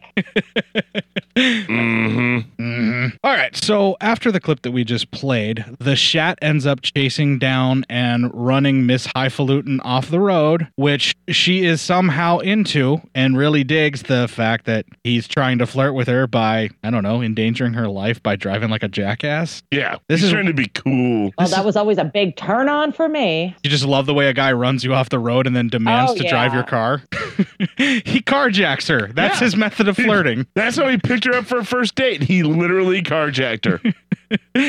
Jesus fucking Christ, man. This movie really bugged me this I time know. around. But that's that's what happens. He drives in front of her. He forces her off the road in her highfalutin citified Benz, and then picks her up, manhandling her, tosses her into her own car, and then shoves at her in the nether region butt area and hips while he's doing it. And she's all forcing her to walk across her car. And that's the part that I did not Yeah. like. This type of woman, she's an intelligent woman, she's a strong woman, and she very clearly has to deal with this kind of shit in her field. And you're telling me that the Shat's charm is just going to melt her heart and make it to where she turns into a little schoolgirl around him? Yeah, because remember, she's I still call bullshit on that. she's only a strong-willed, career-minded woman because she hasn't met the right man yet. Well, that's the 70s mentality. Yeah, yeah. Despite all of her protests and acting like a little helpless girl, he shoves her over and makes her walk across her seats with her dirty covered boots, then hops in her car himself, walking on the car with his dirty boots on the leather fucking seats. And he basically drives the car like a moron after this, effectively kidnapping and carjacking her. What all a at once. shithead. And this is how their dates get started. And the misogyny of all of this continues in, you guessed it, our next clip. Ah. Y'all like some drinks from the bar? Excuse me. Oh, anything you order is just fine with me, honey pie. Two beers. Would a glass offend you, or should we drink them right from the can? How'd it go over at Colby's today? I gotta tell you, I'm still a little skeptical about the spider theory of yours. Would you be less skeptical if a man had told you? Hey, the only person who's uptight about you being a woman is you, you know. I called Tempe today, I checked you out. They say in your field there's none better. what is this, cowboy psychology? Here we go. To women's lib. To Gary Cooper. By the way, how the hell did you ever get a name like Rack? Oh, I had a kid brother two years younger than me. Pool playing as some of bitch you ever saw. And he never liked to work as a kid, and I did. And I used to kid him about it. And I'd say, You're not going to have enough money to spend on the girls on the weekends. Every Friday night, I'll be damned if he didn't get me into a game of pool and beat, beat me for everything I'd earned that week. And he'd laugh and he'd laugh. And he'd say, Rackham. And the name kind of stuck, and he started calling me Rack. He lives around here, does he? No, he got killed in Nam. Second day he was there. That uh, girl I told you I had to go see, that's his little daughter. I kind of look after her and her mother. I see. You know, the, those reports of yours, both those animals dying of spider venom. Why, why would spiders suddenly turn aggressive towards livestock? I mean, venomous spiders are loners, they're cannibals. If they don't have anything to eat, they'll kill and eat each other. Food. You want to order? Oh, No, no, not right now. What I'm saying is that food could be the principal reason for the attacks on the cattle. What I mean is that through the excessive use of insecticides like DDT, we are inadvertently killing off the spider's natural source of food. So, in order to survive, spiders, as well as other insects, are having to readjust their eating habits and therefore becoming much more aggressive. How do we get rid of them? This is the most incredible thing I have ever seen. I mean, this right here is scientific phenomenon. What do you mean? As you know, all species of megalomorphs are cannibalistic. If you put them together, they'll kill each other off. They just don't colonize like ants or bees do. Yeah, look at this picture and this picture here. These tarantulas are not fighting. Maybe they found love. Very funny. On a hunch this morning, I called the local paper for ads for missing pets. Do you know that in the last three months there have been over 30 ads for missing animals, anything from cats to goats? First thing in the morning, I send this off to my lab for analysis. How about the spider hill? Well, that was the only one out there. Maybe we should just burn it. It says burn it. Mm. Where you going, you little mother? Hey, hey, maybe we should burn it tonight before they do any more damage. Yep. I'll get my jacket. Okay, so there's also a lot to unpack in that freaking clip as well. Yeah. We have the strong female pop up again, where she's talking trash to him at dinner. Yep. After he kidnaps her. What the hell? Yeah. and then they tried to for a do a good whole date, I women's lib guess. thing. you said it makes for a good date? Yeah. the movie has a really uneven tone with this. It feels like maybe they were all supposed to be there and he could only save one of them and he has to Sophie's choice his way out of the spiders. Jesus. Now, that I think would would have been a really good storyline for this movie. There are some things that I do really like about the conversation that they have in dinner. All of a sudden, it slips into this like 1950s expository dialogue from the scientists about what possibly could go on that's explaining the plot line as to why there's a spider hill and how they're all working together. I love that. I totally got what they were going for there. It totally feels like all of a sudden the scientist is like, well, it could be this, and then has this broad conjecture about yeah. all of these different theories without any real proof, and then just says all of the things, and then all of a sudden, cut to they're in the lab and he proves it. but in this case, it's the the female doctor who proves it. Exactly. So I did really enjoy that part of it. And so after that, they decide that it is time to go burn this spider hill down, which I think they should have come up with a better name than Spider Hill. Mm, Spider Hill. Yeah, it sounds like a bad knockoff of Silent Hill. Spider Mound. Then again, Silent Hill could be a knockoff of Spider Hill. You know what is a knockoff of the Spider Hill in this film with What's that? spiders that? work together like a colony? Uh-huh. Arachnophobia. Yes. Yeah. After Yeah, I my husband made me watch that last night too. All right, I like arachnophobia, but there's a lot of stuff that's in arachnophobia that I feel owes a very heavy debt to Kingdom of the Spiders, whether intentionally or consequentially, because it's a similar storyline. It's pretty obvious there's a lot of influence there, whether they want to admit it or not. Yeah. All right, so they're off to burn the Spider Hill. They end up meeting up with Woody Strode, and they stop dead in their tracks because of how quiet it is. And then they spend a significant amount of time commenting on how quiet it is. And Woody Strode even gives us a little soliloquy about how it gets very quiet out here at night sometimes, where you can hear quiet, absolutely nothing at all. It's almost too quiet. When all of a sudden a raging bull, I don't know what else to call it, that's basically what it is, breaks through a gate and thrashes them about, sending Woody Strode to the ground, busting his arm. And then it's revealed that it is covered in tarantulas and it falls down to its death. Now, those of us that are keeping score, this is the prize bull that they were talking about. Woody Strode's life is over now. Yes. All the stuff that he was trying to do, there's there's no coming back. All of their livelihood. Mm-hmm. And they did say earlier in one of our other clips that he did in fact invest all of his money into this current crop of livestock. He did. So it's all over for him with this prize bull gone. And with the death of the prize bull, broken arm or not, Woody Strode has had it. They head on out to the Spider Hill and they light it the hell up in a glorious fire. Woody Strode has a complete paperclips moment. Screaming, burn, burn, burn the entire time while it's coming up. Well, hey, lost everything. You'd have a paperclips moment too. Yeah, I'm not complaining. I'm serious. Like I think he that was a deserved one. I like how the wife has a pitchfork, like she's gonna get some of the stragglers and shove them back in there, but you never see her do anything other than hold it aloft. Yeah, she was like, "Yay!" Uh, no, I'd be staking some fucking spiders. And then it actually is revealed after the fire is burning and raging that this was a complete waste of time because the spider hill has a second entrance or way out. Yes. And we see a whole bunch of spiders piling out the back of it. And so, like anybody, you light their house on fire, they're going to get pissed and get some vengeance. Yes. So after this, the Shat takes his latest abuse victim, which is Miss Highfalutin. That's what she is. God damn. Just saying. I'm drawing a hard line in the sand on this one. And she's going to meet his long term abuse victim, which is his brother's widow, who he's constantly keeping her in love but at arm's length. Yeah. That's fucking Although, Oh, I mean, come on, there's gonna Yeah, I be. mean, when she starts picking the spiders up off of the bowl, that's when I start itching myself. like I can feel little legs all over me.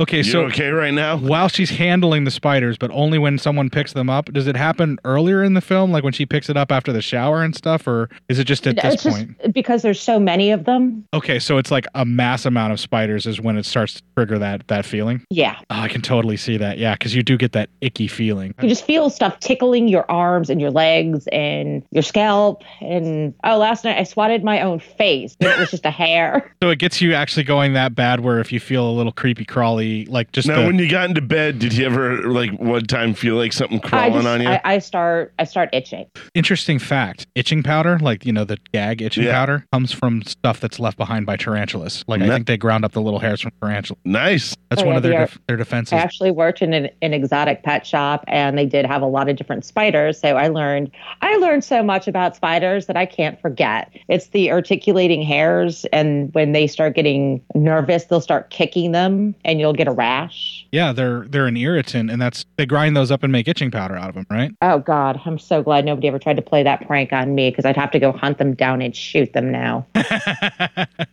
Yeah, that's uh that's the worst. Those little hairs. That's one of the things actually that uh, Bill Shatner and the other cast complain about more than anything else. Yeah, they could deal with the bites whenever the spiders would get worked up, Mm-hmm. but those shedding hairs, not cool. No. Yeah, because it does cause those rashes, like she said. So, of course, as the brother's widow is introduced to the latest victim of Shatner's character's abuse, she is jealous because she's being held at bay, but constantly made to fall in love with him. And this is a new, fresh hell for her. But her daughter just loves meeting new people and doesn't care at all and is taking the lady off to go play. Thankfully, they cut away from this nauseating happy family horseshit to Woody Strode taking off after warning his lady to stay away from the field where the spider hill was. He's kind of dressed up fancy and gonna drive all by himself with a broken arm in his truck. He's going to the state fair thing anyway or whatever, I think, where he was gonna take the cow in. He's just gonna go anyway and try and scare up some money, I think he said or Yeah. something. It has something to do where he has no choice. He has to go to this to try and get some kind of investment or do something to keep the farm afloat. So he just decides that he's got to go. But he makes sure that the wife stays away from the field and then he takes off. They cut from this to the Shat taking his niece on a picnic and horse ride to gain leverage on the pretty highfalutin lady by showing that he has the chance to be a family man because he takes good care of his niece. Yeah, see? I know you he- want to have babies with me now. Proving his virility. Right. Obviously, this was something he said he had planned to take her out for a picnic beforehand, but he's killing two birds with one stone here. That's all I'm saying. And it's also the real purpose of this entire picnic and horse ride is to pad out the film. The running time is heavily padded for all of Yes. this. Yeah, it is. They cut from this to old man Strode driving his truck with a broken arm when spiders attack him and send his truck barreling over the edge of a hill. I really liked where you saw one crawling on the seat, but nothing really happens. And then he goes to open the sun visor, like he pulls it down, and then a spider falls on his face. Yeah. And because he has only one arm, yeah, he can't Uh, deal with it, and that causes the crash. Although it kind of didn't, they held on it a little too long, and it was kind of obvious he was holding the damn thing Mm-hmm. Yes. there. the spider's like, "I don't want to be on your face, dude. Get me out of here." And Woody Strode's like, "You got to stay put for this shot. Just don't move. This sucks." I just thought that was Don't funny. do it. You ain't going nowhere, spider. Not gonna do it, Matt. Not gonna do it. Well, this is where he dies. I guess I should do at least You one should last do time. one, yeah. You won't get spit roasted, spider. if I could do two squirrels, I can fit at least seven spiders on my Uh-oh. spit roast. I can get your whole family on there. Oh Wow, he jumped from three to seven. I'm impressed. he was a young man after all. Just wanted to point out Woody Strode was like a, eligible for AARP when this film was shot. and he was like in better shape than Matt and I will ever hope to be Oh, yeah. at any point in our lives. So there is that. All right, so with that our wonderful sexy as hell Woody Strode is now no longer with us or in the film as Rest in peace. RIP in peace as Matt always likes to say. R.I.P. in peace. And they cut from this to annoying little girl and lazy Shat who refuses to get his own goddamn beer and tricks the woman into it. See, he's already trying to train her, Matt. Yeah, I know. I saw that. Mm. He's like, I forget exactly what he says, but it's something like, you know what would be really good right now is a, a beer, but I, I'm just so comfortable I don't want to get up. Go get me a beer, bitch. I believe her. I believe that's how it goes. "Go give me a beer I may as well have slammed something down and went, Where's my beer whore? now." Which I've Mm-hmm. actually done before. Again, we need to we need to hang out, Suzanne. Uh, Yeah, right?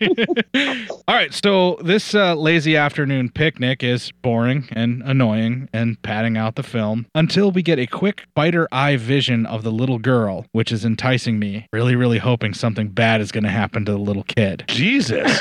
And then we see that the horses kind of notice that danger is imminent as they start kicking about and getting a little crazy. And they cut back and forth between the horse going nuts and the spider eye view of the girl. But just as the spider gets to where it's about to bite the little girl, the shat calls her away and she's saved. So no, no kid death just yet. Fucking tease. God damn, dude. That's what I wrote in my notes. You're all about women's lib unless, you know, there's Th- th- th- th- Little kids, just little kids in general, need to die in movies all the time. God damn. Yeah, there's just not enough kid deaths. In movies, in Yeah, but- fiction. oh, yeah, that's what I meant in movies. Yeah. Yeah, I probably should have made it sound that way, but yeah, like Rawhead Brack. Ooh, yeah. I just got the Blu-ray of that. Oh, I got that a couple weeks ago. I still haven't watched it yet. Yeah, I got to get on that. I got to watch that too. That's a great kid death. oh, it is most awesome. There's just not enough kids dying in film. Totally. They cut from this to aftermath of Woody Strode's accident. Of course, Shat knows everything because he is the ultimate uber male, like everything you need to know. So he just happens to be driving up and he's already an expert rock climber to help out the sheriff to head down the side of the cliff and take a look at the truck. They go ahead and do this, and just as they are trying to open the door to get a closer look inside, a completely spider cocooned Woody Strode corpse pops out. Spider and this is where I webs, start itching worse. spider webs in some of the corpses, like when they're wrapped up, actually looks really good. In other ones, it's very clear that they didn't Yeah. stretch the cotton enough. Uh-huh. yeah. but it's still a very cool effect and they do use it pretty well in this film and also it looked like they made a fake woody strode like corpse head because it looked like it was drained of blood from the spiders feeding on him and stuff Yeah. it was creepy They, they- they did a great job on that. It's I kind love of- physical effects. it's kind of the best one in the movie too like i don't think they ever reached the like this one They again. don't reach what they Yeah. were able to do with him, no. No, the rest were kind of just, you know, the glancing shots. That one they actually held the camera on. So, you know, that was the money shot. yeah it's like clearly the best one that they built so they definitely wanted to get as much of it on the film as they possibly could and they don't Yeah. hold on it too long to when you start looking at the seams or whatnot and and realizing how fake it actually might be they cut away just in time like they timed that really well and the editor did an excellent job of trimming the shots so it's yes, he did. all right, so the police then go to notify the missus that she is now a widow. And the way that he does this is by letting her make guesses as to why he's there, just standing there silently. And then he grabs on and starts hugging her. He forcibly hugs her because she's just misinterpreting why he's there. It's the really aggressive hug too. It looks like he was getting ready to put her into a headlock and then do a like a, a British he was bulldog overcome drop. from emotion. Yeah, but the way he hugged her, it looked like a British bulldog Yeah. drop that he was about ready to do. Looked like you Yeah, if all you the turned men her in this right movie around, it just could have been kinda- a kinda sleeper come hold. off as rapey. It- yeah, I didn't want to say it, but it does. You're absolutely right. It totally comes off as rapey. It's the seventies, man. Everything came off as rapey in the movies. They cut from that to Shad gets a call for Miss Highfalutin Doctor, and that actually leads us to our next clip. Riker. Hi, Rack. I've been trying like a hoot to locate that Miss Ashley, but uh, I don't suppose you've seen her. Yes, Mildred, she is. Hold on. Yes. Yes, this is Diane Ashley. You're sure? Well, who ran the tests? Okay, I'll keep you advised. Certainly. Goodbye. The venom we sent to the lab is five times more toxic than normal. Riker. Yes, Jane. Where? We'll be right out. That was the sheriff. He's over at Colby's. He's found another 20 or 30 hills just like the one we burned. What do you think, Mayor? Well, Rack, there's only one thing to do. That's to spray the whole damn area. Gene, you get a hold of the Baron. Tell him to get out here first thing in the morning, will you? No, you can't do that. I'm sorry, sir, but you don't seem to understand. You see, pesticides only make it worse, and you could be letting yourself in for one hell of a lot of trouble. Listen, honey, you don't understand. We're going to have a county fair here in two weeks, and I don't want a bunch of damn spiders roaming all over this whole countryside. Look, it's not just a bunch of spiders, it's a migration caused by some kind of imbalance. Uh, probably because a lot of ignorant people like yourself have killed off all their food with your stupid DDT. Now, I'll tell you something else, sir. There's not just a few spiders out there, there's millions of them, and your town is right in their path. All right, honey. If you can't kill 'em with spray, why don't you tell us what will kill 'em? They're natural predators like birds, rats. Rats. Gene, I want you to get the strongest pesticide available. I want to spray everything in Oh. sight. The spider, hills, the fields, everything around here. Do you understand me? Mayor, you can't use parathion without permission from the state. Ah, listen, Gene. Poppycock. It's a crazy idea. And the stuff is lethal. The amount you have to use could endanger the whole town one whiff. I mean, Listen, Rack, will you let me handle this? Gene, can you get some volunteers and, and help move people into town? Yeah, I suppose so. Mayor, are you willing to take responsibility for this action? Well, now, the sheriff's in charge here, but I assure you I'll do everything I can to help him. Come on, let's get out of here. I'll tell you one thing. Time I get through, there won't be a spider left between here and the wide Missouri. Stay well clear of town. That parathine's deadly. Yeah, I know. See you later. Okay, Rack. Okay, the only thing that that particular clip was missing is the lady doctor, Miss Highfalutin herself, actually saying, You're going to ignore this particular problem until it crawls up and bites you on the ass. yeah.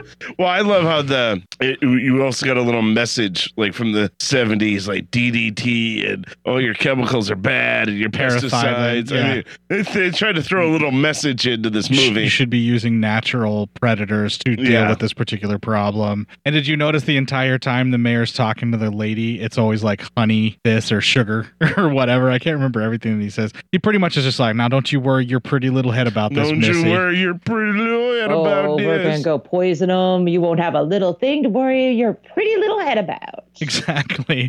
And then when Rack tries to step in and be like, listen, I have a penis, so you have to listen to me.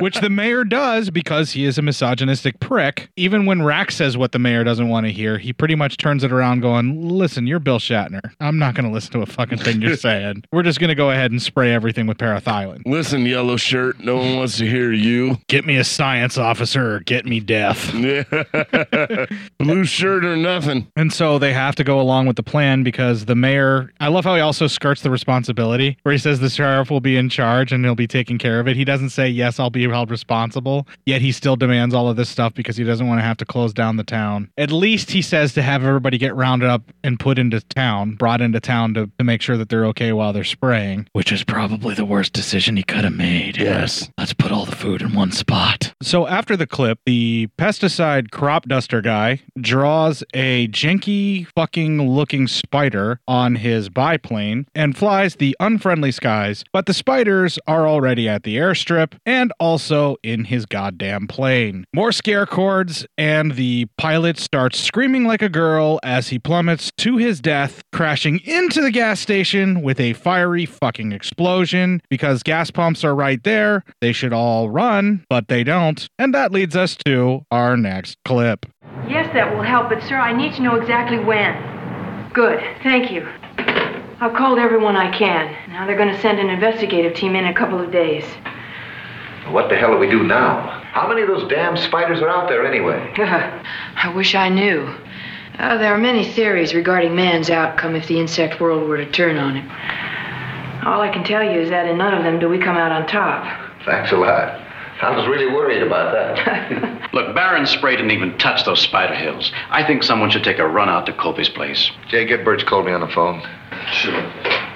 Mildred, would you get Birch Colby, please? There's no answer out there, Gene. I better take a run out there. Gene, I think I better go get Terry and Linda and bring them into town. Linda! Honey, time to come in and eat. I'm not hungry.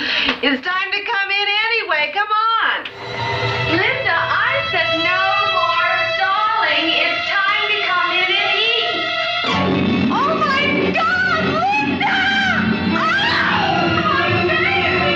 During this, we actually see Mrs. Kobe shooting madly at spiders and then even shoots off a goodly portion of her own hand when one of them is on top of it. That was a pretty good effect. Yeah, that was fucking brutal, actually. I, I was don't- pretty shocked at that. I, I don't think I would shoot my own hand off. I think I would run full speed at a door to kill it.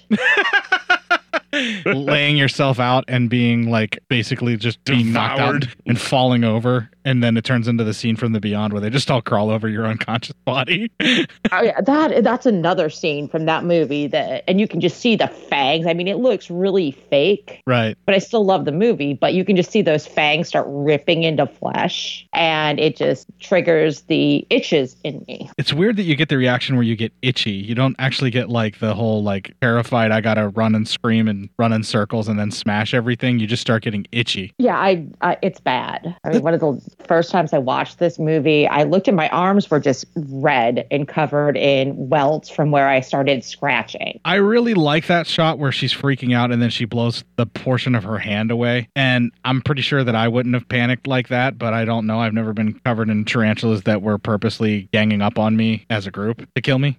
you haven't? No. Who hasn't? Uh, anyone who doesn't live in Australia, No, that's true. because I'm pretty sure in Australia they work together in groups. It's Oh, yeah, Australia. especially those fucking nasty ass funnel web spiders that are like, it, they, those things are the things that nightmares are made out That slowly crawl up your arms, Suzanne. No, the funnel webs don't just slowly crawl up. They're much worse than that. I'm more terrified of the giant, like, huntsman ones that are, like, so big they can carry a mouse around like it's nothing. Oh, yeah. Or, like, a full size rat. Those are giant fucking spiders. Yeah, one of my friends shared this picture to me of this giant hu- huntsman with like a big poisonous snake in its web. That's not terrifying. Not only would I leave the country, I would burn the fucking house down as I was leaving. Yeah, I, I don't doubt that. Jesus Christ. The film then cuts to Linda swinging over shitloads of spiders, and her mom runs out to save her and gets all sorts of bitten up in the process. And still, no kids are killed by this film. What the fuck movie? With her mom dead, little Linda runs into the house just as the Shat arrives to find his sister in law's corpse and the screaming he hears coming from the house. He runs into the house to rescue his niece, only to find that his truck is completely infested as well with all of these spiders. He goes and cleans out all of the spiders by hand, which really doesn't seem to make sense if they're super poisonous and they're Yeah. willing to attack people for food. One even when he's cleaning out, he's like, ah, He's shatting it up all over the Yeah. place. cha. after he cleans out the truck, they all climb into the truck and mourn the sister in law for about a second before they peel out and take off. And they cut from this to our last clip. God damn. I had been 10 minutes earlier.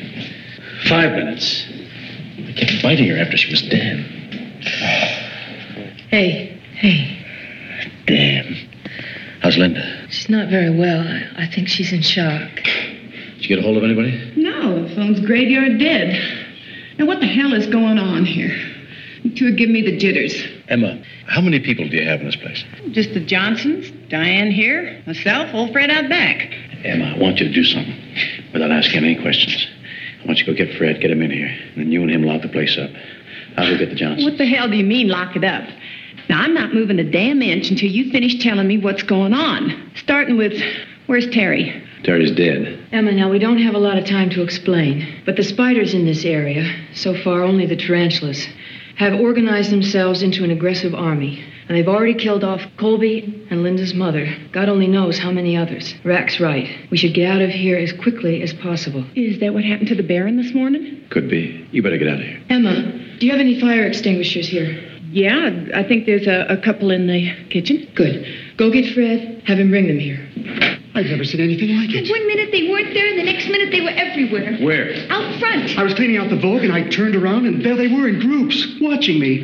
Boy, I don't mind telling you, it gave me the creeps. What does it all mean? And What are they doing there? They're only spiders, aren't they? They can't hurt us, can they? Vernon, I want to get out of here. I don't like this place. Now, honey, don't worry. It's probably one of those traditions, like those birds coming back to Capistrano. How's it feel to be on the other end of a microscope? Not funny. Not meant to be. Get in the lodge. Keep the Johnsons in there. Okay, so during this, the lodge is beset upon by spiders, and the lodge's old handyman is spider food. He's all cocooned up as well. The group heads into the lodge, doesn't bother trying to spider proof it right away, even though they are surrounded by them. Not really planning ahead. No, I think panic is setting in. Yeah, I think they're definitely scared. But the sheriff shows up and just casually strolls. For being these aggressive, super starving fucking spiders, it doesn't make any sense. No. I don't understand how he can just walk past like no problem, but in some cases they're attacking. Mm-hmm. I think it's just plot armor. They need him to get in there to talk to him, so he Yeah. makes it just fine. Well, anyway, the sheriff is inside and he tries to call the operator for the town to get help, but turns out she's dead and all cocooned as well. Then they gather at the bar in the lodge to try and concoct some type of a plan, but the sheriff decides to just take off and go check on the town because the mayor, being an asshole, left him in charge and everybody's in town. So they're all there for food. Oh, oh yeah. For the spiders. And so he ends up leaving Shat in charge, more or less, at the lodge, even though Shat doesn't know as much about dealing with spiders as the main highfalutin doctor. Yeah. And it's at this point she tells everybody what they need to do. She gets the chemical spray with the whole fire extinguishers and everything. And it's from that point forward where she turns into the wilting willow because that's what they needed her to be at that time. Yeah. I got a problem with that. Uh-huh. I, I think she agree. was supposed to be dead by then. She's the expert. Yeah, she should not She be should- the one reacting like a screaming lady. If anything, the lodge owner Emma should be acting like that and constantly scared. And it should be part of maybe the highfalutin doctor should be trying to calm her down and talk to her about how to deal with spiders. And so tell us what the people need to do. But it's all left up to the shat. I wonder if he was throwing around his weight, both figuratively and literally, to try and make his character get more fleshed out and in charge. Yeah, I wonder if he went to the script and like, oh no, they did, don't. They don't need to say that line. They don't need to say that line. We'll just add that to my lines. I can deliver it better. and the way that he does it is so they can't cut around him by pausing super long so they can't cut away and give the line back to somebody else like he did on Star Trek. Yeah. Now, the group, after the sheriff leaves, are still trying to concoct some type of a plan on what to do with the Shat in charge. The main lady that's in charge of the lodge, Emma, decides to prepare a meal for everybody. So she goes off to cook, and they seem to think that they're going to be okay at the lodge, that there's really no open giant holes in sight, but they do kind of talk about it, but they just kind of ignore it because they don't foresee the spiders coming inside for some reason. Yeah. Doesn't really go too far with that. But then, so Emma, the lodge owner, is just going to cook this large stew. And then we sort of see some spiders crawling around in the kitchen. And then we see some of them dropping through the ceiling. And then the camera pans up. And then we see that the large ceiling vent that's like the, the vent for the steam and the smoke or whatever that goes in the kitchen, like above the sink and the wash area, it's filled with spiders. They're crawling through, they're falling out right into the sink. And she sees this screams and dumps a pot of boiling stew on actual living creatures. Just dumps them all over the place. Just a whole bunch of boiling water. Yep. You kind of see some of them wilting a little bit when Yeah. the water hits them too before they get pushed into the sink. It's messed up. All right, I may not be a fan of spiders. Like I don't have like a, Mhm. a fear of them. Like I'm uncomfortable around them because you have that sense memory of you know your your ancestors knowing spiders are dangerous and they just look creepy and they freak you out. Mm. Yeah. So I'm not like immediately afraid of them, but like if I see one out of the corner of my eye crawling around, it kind of makes me go ugh. Yeah. I still don't want to see someone dumping boiling water on them. I did not enjoy that at all. And that was the only part where Suzanne stood and cheered.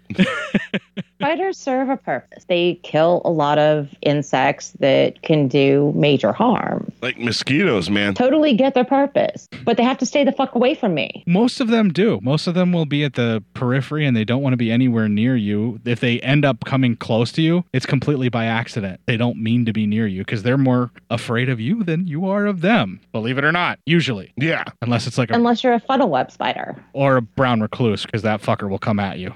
yeah. That shit. Or the wandering spider. Right. There are a few of them that are extremely aggressive and Yes. angry. But tarantulas, the reason they picked them is because they look big and scary. Yeah, but they're They're they're like fucking big cuddly dogs of spiders, man. Yes. They love oh, I you. know. There, there are some species that are actually incredibly aggressive. You know, most of the ones that you see at pet stores are, you know, the docile ones, but it's still a fucking tarantula. It's big. It's scary. And it's hairy, which is not normal for a spider. It's like the mat of a spider. True.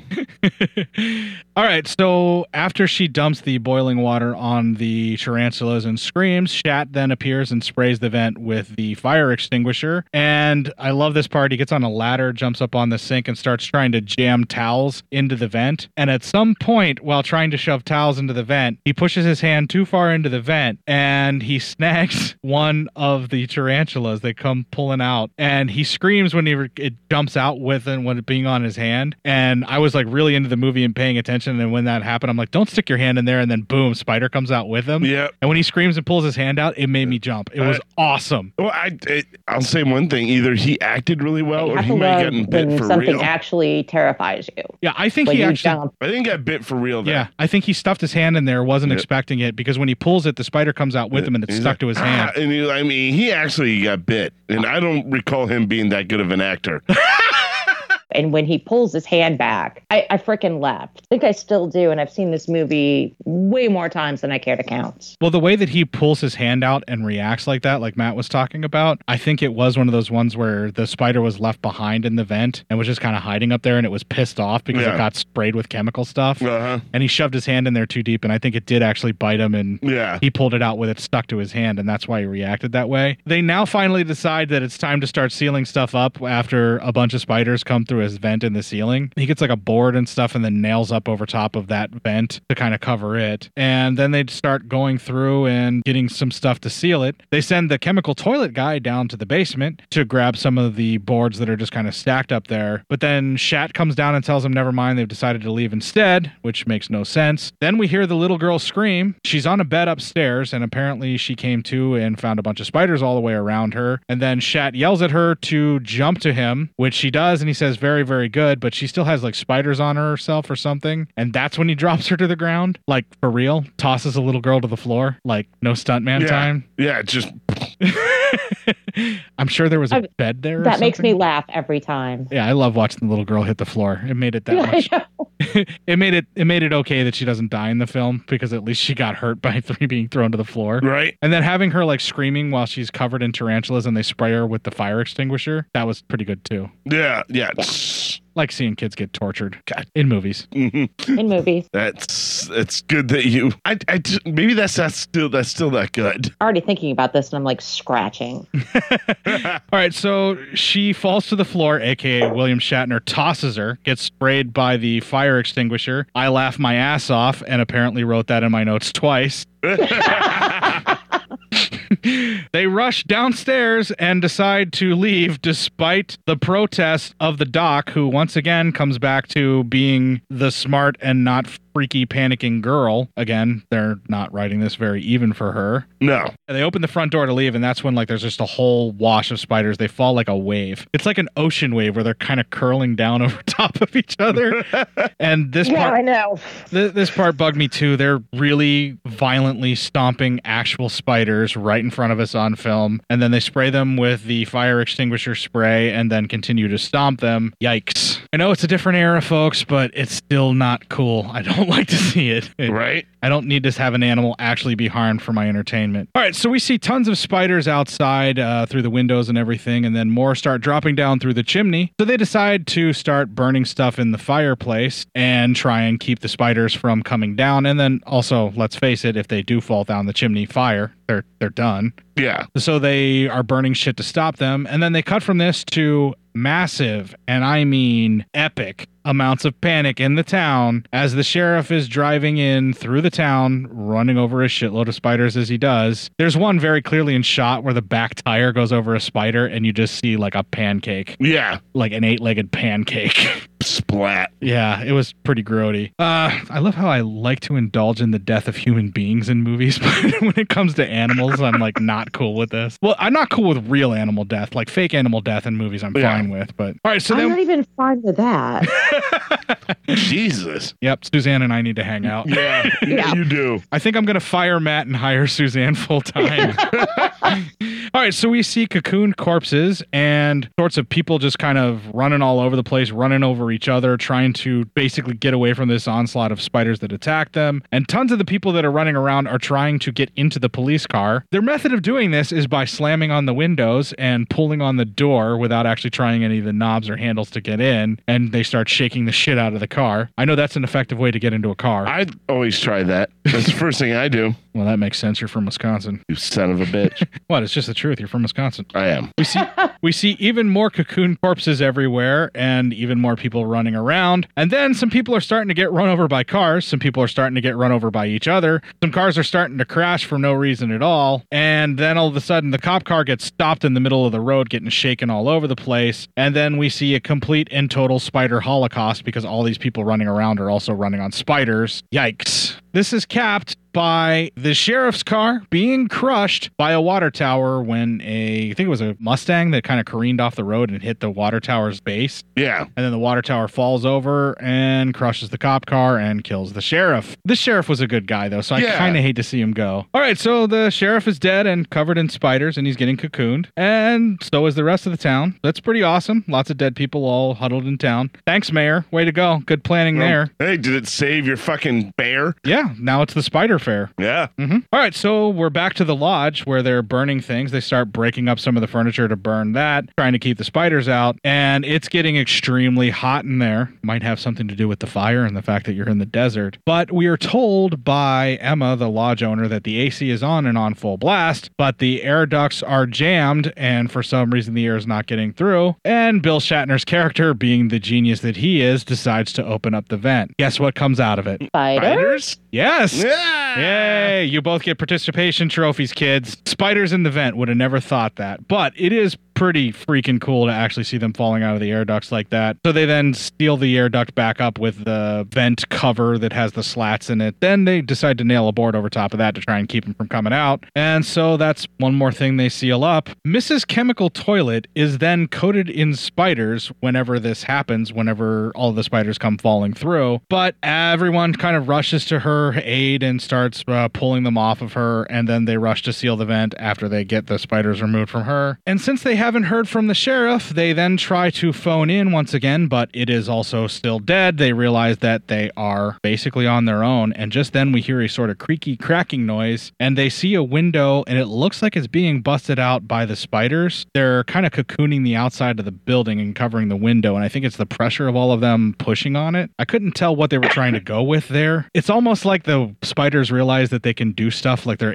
anthropomorphizing them, where they Yeah. have like a hive mind Uh-huh. brain that's intelligent enough. Or they just sense where food is. Essentially, they start trying to cover up all of the windows. They end up breaking up the tables and nailing them up as well to cover up all of the windows. And we start seeing them basically fortify the place, Night of the Living Dead style, to try and keep the spiders from coming through. And I really like seeing where they nail up the boards and then they fill in the gaps that the spiders may be able to get through with towels and things like that. This is actually some pretty neat little strategy that they have for fighting them off, which is directed a little bit again by the doctor, so she's not scared anymore. She's Yeah. back to not being the wilting willow we saw in the kitchen, which made no sense why she reacted that way. We then have a short out where all the power goes out, and we learn that the fuse box is in the basement, so the shat goes off to handle that as everyone else huddles together in the kitchen because it is the most fortified right now. While in the basement, we see spiders on the edges of the stairs as he's stepping down. We see them crawling on various walls on the corner. Did you get an Evil Dead 2 vibe as he's going down the stairs? Yes, a little bit. Yeah. A little bit. I really dug that shot where you see his boots and then the spiders are crawling out the very side, like the support part of the staircase. I thought that was really neat. It was really well shot in the basement. All the Yeah. stuff in the basement's really well done. The basement was really cool. Yeah, and as we see them sort of on the various walls, and at some point he's shining the flashlight around, and we see a bunch of tarantulas attacking a rat in yeah, the basement. And, and the rat was supposed to be one of their natural and there's like spider predators, pile on and that it's rat. and that rat's it's done. Just I'm itching again. yeah, that's a good point, Matt. That the rat Mm-hmm. is one of their natural predators, but not even the rat can do anything with Nope. these guys. Yeah. All right, so the fuse box was covered by spiders, and the spider shorted it out by causing a fire. And the fire extinguisher is out of chemical foam, so he can't use that. So the shat has to brave it by hand, literally. Yes. And he starts removing and sweeping off the spiders one by one by hand. And then he looks for the fuse to replace it. And eventually he has to stop, grab like a piece of cloth, and just start swatting spiders off again and again. Finally gets the fuse replaced, the lights come back on, and this reveals a really neat shot where there's a ton of these tarantulas on a light bulb, but then there's a bunch of fucking smoke pouring off of one of them that it's like getting burnt by the light bulb. Yep. And you see it kind of twitching, and I bet that smells really fucking awful. Oh, I bet it's terrible. The smell of burnt spider hair. Ugh. Yeah, I just I couldn't stop picturing that. The light bulb explodes, which relieves us from having to think about the awful smell of a spider burning because of a hot light bulb. And then the window crashes and lands on top of Shat's head, making me laugh my ass off. I backed that up two or three times to watch the window break on him. Yeah. He gets covered in tarantulas in the process, and he crawls slowly up the stairs as he's being being bitten over and over again by them. That scene was pretty harrowing. Yeah, it was bad. I, any actor, not just Shat. You Yeah. know? But like he really sells that well. Like I said, Yeah, he does. Everything in the basement was amazing, including Shatner's acting. Yes. Like I was really impressed with what he had done with him being attacked here. I thought that was really well done. And this scene is what keeps me coming back to this film is this stuff with him in the basement. I really liked it. Yeah, he did really well here. Yeah, I, I'm obviously I'm saying For- the for praise that, so- Shatner. No, for any actor, I think Yeah. he did an excellent But job. I mean, especially for him. because he's handicapped by Shatner. Yeah. By the way, And I love him. I love that man. The weight of those alleged toupees is holding Yes, him down. exactly. He s- slowly starts crawling up the stairs as more spiders are crawling on him. And then they cut from this to the kitchen being completely sealed up as Shat walks in, begging for help. They clear off all the spiders on him, and he is saved by the know how of the doctor who is back from being the wilting willow. I hear her say something about grab ammonia or something. I can't, rem- I couldn't make out exactly what it was. Something to help slow the poison. No, it was actually neutralizing the Oh, venom. yeah, neutralizing, is what she said. Like they're gonna put some stuff on the wounds to neutralize the venom, or maybe inject into the, the bites a little bit to neutralize the venom. Um, and then it kind of fades out as he passes out, hearing that last bit. And then they cut from this to daybreak as the Shat is alive. Doc checks on Linda, and Miss Washburn starts making some coffee. I'm guessing that's coffee because all she does is talk about how her man Gene at one point in time would not be able to even look at her until she had her first cup of coffee or Yeah. something like that. Man, uh, she was really treated poorly. Yeah, it was a really long and drawn out story. I wasn't sure what that was all about, but whatever. Padding. Yeah, totally. She was kind of reminiscing. Yeah, she misses how he, she was mistreated by the guy talking about how she looked like shit until she had a cup of coffee in the morning. Ladies had it rough back then, that's all I'm saying. Oh yeah. I cut from this to Doc and Mr. Chemical Toilet try to repair the radio as Shat checks on them. Shat wants to actually look outside and see what's going on, but he is told by the doctor it's a bad idea to open the door because even hundreds of them could get in with just it being open for a moment. So instead, they say something about don't open the door. We didn't hear them actually break through the glass. We would have heard it last night. So the windows must have held. Why don't you go check that? Which he does. And just as he's getting to try and look out the window, the radio fires up. And according to the radio, no one has any idea what's happening in the peaceful Verde Valley. So much so that the DJ announces that that is the next song. So as the peaceful Verde Valley starts playing, peaceful Verde Valley, Shat pulls off one of the boards to peek outside, and we see that it is just one giant goddamn spider cocoon outside. And as they pull out, it envelops not only the entire town, but most of that peaceful Verde Valley. Verde Valley. Kill it with fire. It's such a beautiful matte painting at the end, though. Oh, it totally is, and it looks gorgeous, and it's almost shameful that they didn't leave it up the entire time that they rolled the credits. Yeah, they should have. And then the song blares as we roll credits. All right, now's the time to let the itching begin. Since it's kind of a, a twofer, we have the November of it being a phobia. Suzanne, tell us the story of how you first saw this film that it actually triggered your arachnophobia. It's my mother's fault. Isn't it always with these kind of movies? Now, my mom and I on Saturdays and Sundays, we got two channels and they used to show, you know, some of the horror movies. I'm fucking old. So it was, you know, stuff from the 70s and early 80s that we'd be watching. And my mom's like, oh, wow, it's William Shatner. So we curled up together and watched this. And I had an incident not too long before I saw this movie. And this just kind of nailed that arachnophobia for me. This girl in my neighborhood, her name was Jody. I remember this so scarily accurate. And she would just go stick her finger and squish bugs, spiders, whatever. And she did that. And she was like, You should do that. Like, I found a teeny tiny little baby spider. I'm like, Yeah, I can squish that with my finger. No problem. And I went to squish it. She's like, Oh no, squish that one. And it was this big, fuzzy jumping spider. Oh,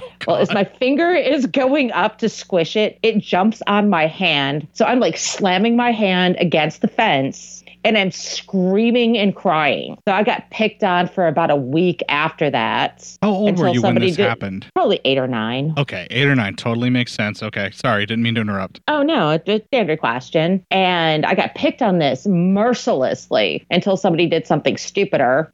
so I think it was like uh, one of the guys in the neighborhood was bunny hopping his bike and crushed his nuts, and pretty much um, my little spider thing was forgotten about after that. Instead of you being the screaming girl being attacked by a spider, now it's Mr. Nut Crunch with the bunny hopping bike. Yeah. and then a few weeks after this, this was on on Saturday afternoon, and my mom and I watched it. And then all of a sudden, it just like I got the itchy, and it's the only way I can describe it. I just started clawing myself and it, seriously freaking out over spiders. My mother still picks on me. Oh, what the hell? oh yeah, my mother. Thanks, mom. She jokes with everybody who knows me. I'm, oh, you should hear her spider scream. Oh, that's just not even right. It's within a matter of weeks whenever you finally get over having everybody pick on you. So you watch this at what, eight or nine? Yeah. Wow. This is not a movie an eight year old should be watching. Not at all. Like on Yeah, a my mom good was day. pretty lax. yeah, well, even if it's on regular TV and everything else that could be questionable, like some of the some of the language or even that brief shot of nudity gets trimmed out of the film. Like even with all of that gone, the content of the way that this, especially the way that it ends, how nihilistic and they don't get the upper hand, and most Nope. of the people, you're pretty sure that like Shat and everybody's not getting out of this alive. Yeah. You know, like the valley's done, and unless somebody notices that all these people have stopped communicating, they're in trouble. So, ah, Jesus. And you said your mom still picks on you about this movie to this day? Oh yeah. wow. I, I blame this movie for a lot of things. I blame it for how intense that fear of spiders became. And I also blame it for the fact I don't like happy endings. I hate happy endings. Everybody should die. God damn. Seriously, Matt, you're you're in danger of losing your job. here. Nihilistic as shit. Yeah. So you think it, it- You think the film not only turned it to where you are even more terrified of spiders than what you were after the initial incident with the jumping spider, but you also now credit it for your love of nihilistic, empty endings where nobody gets to live. Yes. Did it have any other kind of an effect on you? I really, I, one of the things about it, they didn't write any of the characters so well that I wanted them to live. Yeah. So it's a rare horror movie that I can find where I actually find sympathy for people and want them to live. And watching, you know, as I've gotten older and a lot of the things you pointed out about, you know, the nihilistic behavior, the predatory behavior of the men in the movie, which actually says a lot for what's going on right now there's a lot more going on than you really realize until you've watched the movie about 10 times. This is probably about the sixth or seventh time that I watched it. Now, it came into my life basically on DVD, and I read about it in Fangoria, and all I knew was Spiders Run Amok movie starring William Shatner, all I needed to know, and I bought it. Yeah. I think I got the original VCI DVD way, way back in the day, whenever it first came out. And I've since then upgraded to the most recent Shout Factory release, and the picture is infinitely better on that one. I don't know if they did a Blu ray or not, but uh, I've watched it two or three times on each incarnation that I've bought it on, on the two DVDs. And I never got to catch it on cable or anything like that because it wasn't playing by the time that I was aware of it. Yeah. But uh, you were in the magic spot, man, where it was playing on regular TV on a Saturday afternoon with all of those horror movies. I caught the tail end of that growing up in the late 80s, where you have like Super Scary Saturday on TBS, where you would catch some of these kind of movies, but never Oh, got to yeah. see this one. And then the funny thing, and one of the last times I watched it before I left home, it was on regular TV, and I pretty much turned it on and recorded it because I was actually in a commercial. So I'm like, well, fuck it, we'll just record the whole thing and watch it again. So somewhere in my basement is a VHS tape that I recorded off TV of this movie and the commercial that I was in. wow, this movie's just got all sorts of wrapped up in your life, isn't it? for some reason it's been like that thread i can go through almost every time i've watched it and can have some kind of significant event that goes along with it That's really interesting. A lot of us do have movies or books that are such an integral part of our life. And it sounds like you almost have a love hate relationship with the film because of this. oh i do i watch it frequently because i keep thinking i can get over this arachnophobia i can do this there's a pet expo and that's where i go get feeders for my lizards and my snake and there's a really well known breeder that has his tarantulas there. And I ended up striking up a conversation with him because I pretty much dug my heels and it's like, I'm getting over this. And I went up and I started talking to him. And he was, you know, talking to me a lot about the different tarantulas and the different habitats and how they react and how they work within the environment. And, you know, every time I'd go, he's like, So you're gonna you gonna hold one yet? I'm like, maybe next week. so I ended up catching this movie on Cinemax one night, turned off the TV, cracked the windows, it was spring, and uh, watched the movie, went to bed. Woke up with this i- just intense pains in my arms. Woke up the next morning and I've just got these giant welts on my arm. And I'm thinking, oh, great, I've got the fucking plague. So I get up, jump in the shower, go to work anyway. One of the girls I work was like, oh my God, you've got shingles. I'm like, well, fuck. I got to go find the facilities manager who's also an EMT. So I'm like, what the fuck is this? Do I have shingles? He's like, oh no, you got spider bites. I'm like, I got what? And I mean, they were giant. I still have scars on my arms from where these frickin' spiders bit me. So I go home. My husband's in New Zealand, so I don't have any backup. I rip the entire bedroom apart. I glue the frickin' window shut. I pull everything out and I do my best not to cover it in lighter fluid and set it up. But I'm like, no, I've got really good books in here. That would be bad. Let's let's try to adult this out. So I threw all of the bedding in hot water, got the vacuum, sucked everything. I mean, I just that bedroom had not been so clean. I was spraying down baseboards anywhere where anything could hide. Next day I wake up and I've got these welts on my neck. I'm like, you've got to be fucking kidding. Where did they hide? Because I, did- I took the entire mattress off the box spring took the frame apart so I could vacuum underneath it. Oh, it was a process. I don't know how I did it by myself, but you know how adrenaline works. Right. And it was again after I watched this damn movie and I got attacked by spiders. So I'm going back. I've got to go pick up rats and crickets for the snake and the lizards. And the guy's like, So you, you ready to hold one today? I'm like, uh, Nope, you will never see me again. And he's, I told him what happened. He's like, Let me see the bites. He's like, Oh, those are just little hobo spiders. You just have an allergic reaction. Like, fuck you, dude. fuck you. We're done. Once again, I watched it, was doing some work from home, so I had a Skype meeting. And I look over on the floor and there's like three spiders by, by the door.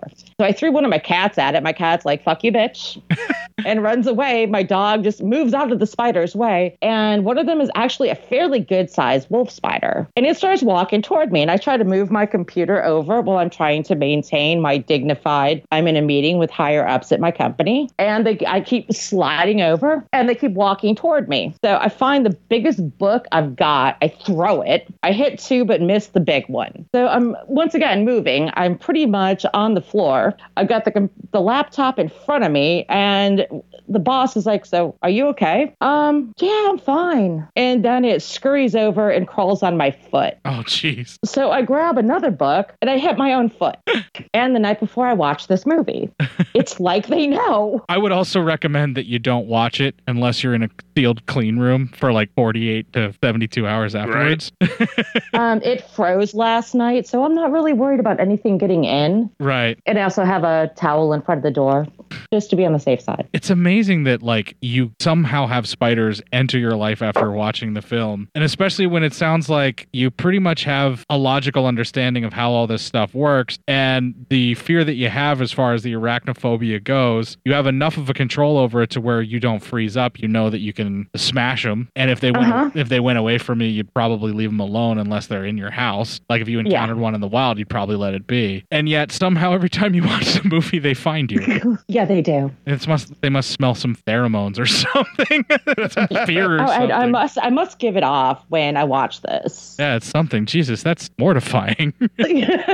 I'm okay with spiders. I'm It's pretty not okay really my with 'em. Fear, although I totally understand because they Yeah, are I- fucking horrifying. I get a yeah, I get that how it's a phobia. Yeah, if I woke up with one crawling on my face, I would scream like a little girl and probably Same. slap the shit out Same. of my face. Yeah. yeah, I totally get it. Like it's a totally understandable and rational fear to have, especially since so many of them are so deadly to us, it's like a sense memory that we have from all of our ancestors dealing with these things over time. Exactly. So yeah, it totally makes sense. Oh, I get a lot of flack about my fear of spiders. I was just a little bug. What is there to be afraid of? I'm like, are you afraid of snakes? Oh yeah, snakes are bad. Um, I have no fear of snakes. I have a pet boa constrictor. Snakes don't bother me. I my grandparents grew up in rural Pennsylvania. My grandfather, when I was like six or seven, and they had a beautiful forest behind their house. You know, I'd go out walking back there, and my grandfather sat me down. It's like, don't touch any of the plants. Don't handle. You know, you know better than to go and grab any animals. I'm like, oh yeah, but I learned that at a young age. But snakes, not a problem for me. Spiders, yeah, spiders bug me. Like I said, I can totally see it. I'm not going to try and debate or even question because, like I said, I completely understand. It's a normal reaction to have because they are deadly. And I don't even fault people for being afraid of snakes. You know, it's also a normal reaction Yeah. to have. Now, like, I would say long, daddy long legs or.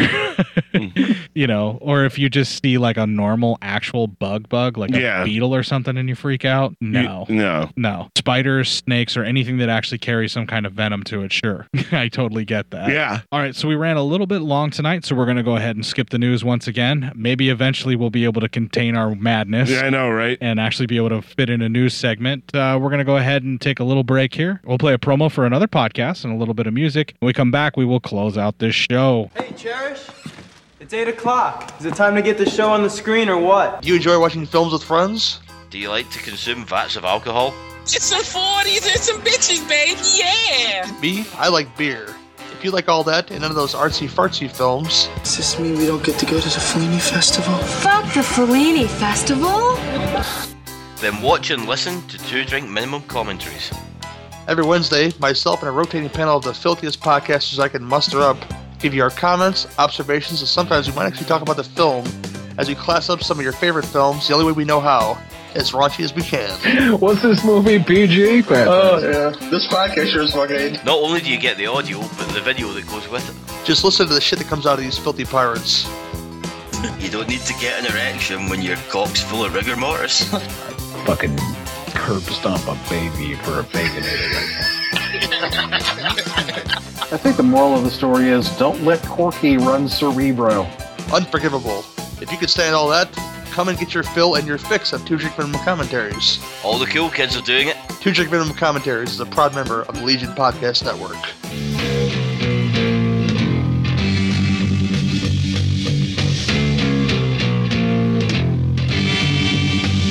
He's crawling up my wall. Black and hairy, very small. Now he's up above my head, hanging by a little thread. Oh, it's the spider. Oh, it's the spider. Now he's dropped onto the floor, heading for the bedroom door. Maybe he's as scared as me. Where's he gone now? I can't see. Where is the spider? Where is the spider?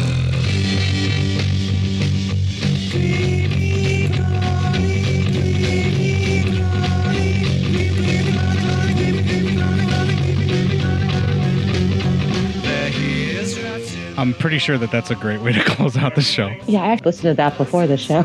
Oh, really? That was really good.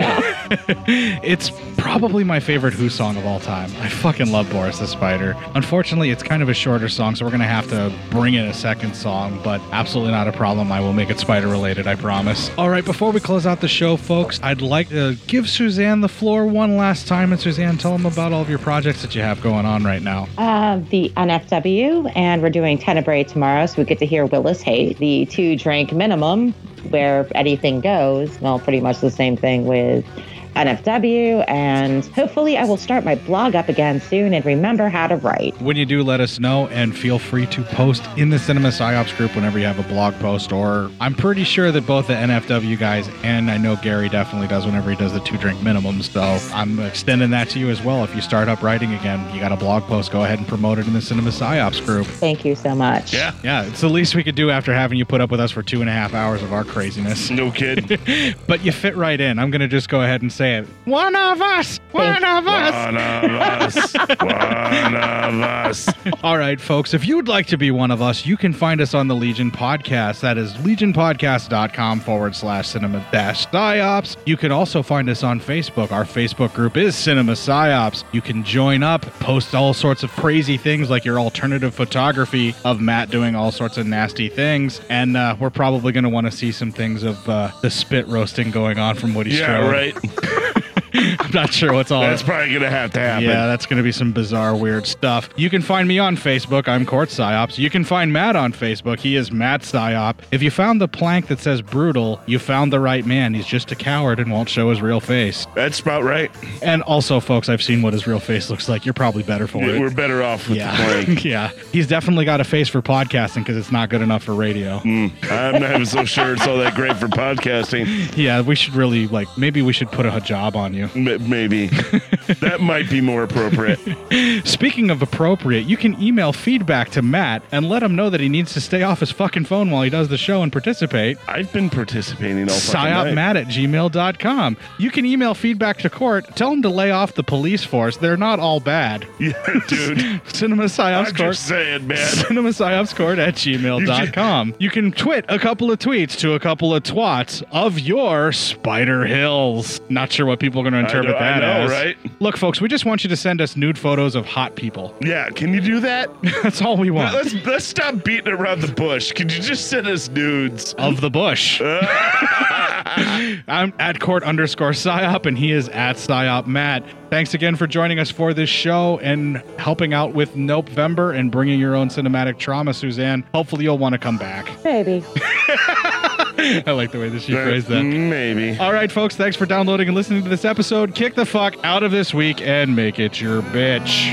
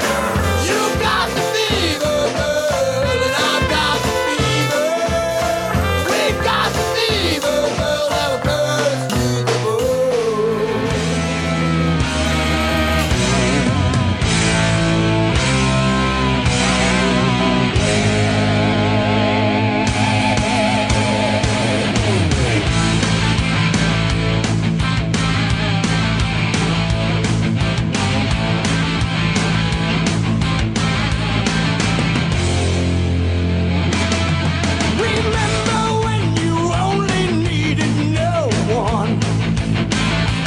Every day's tomorrow, and it's alright.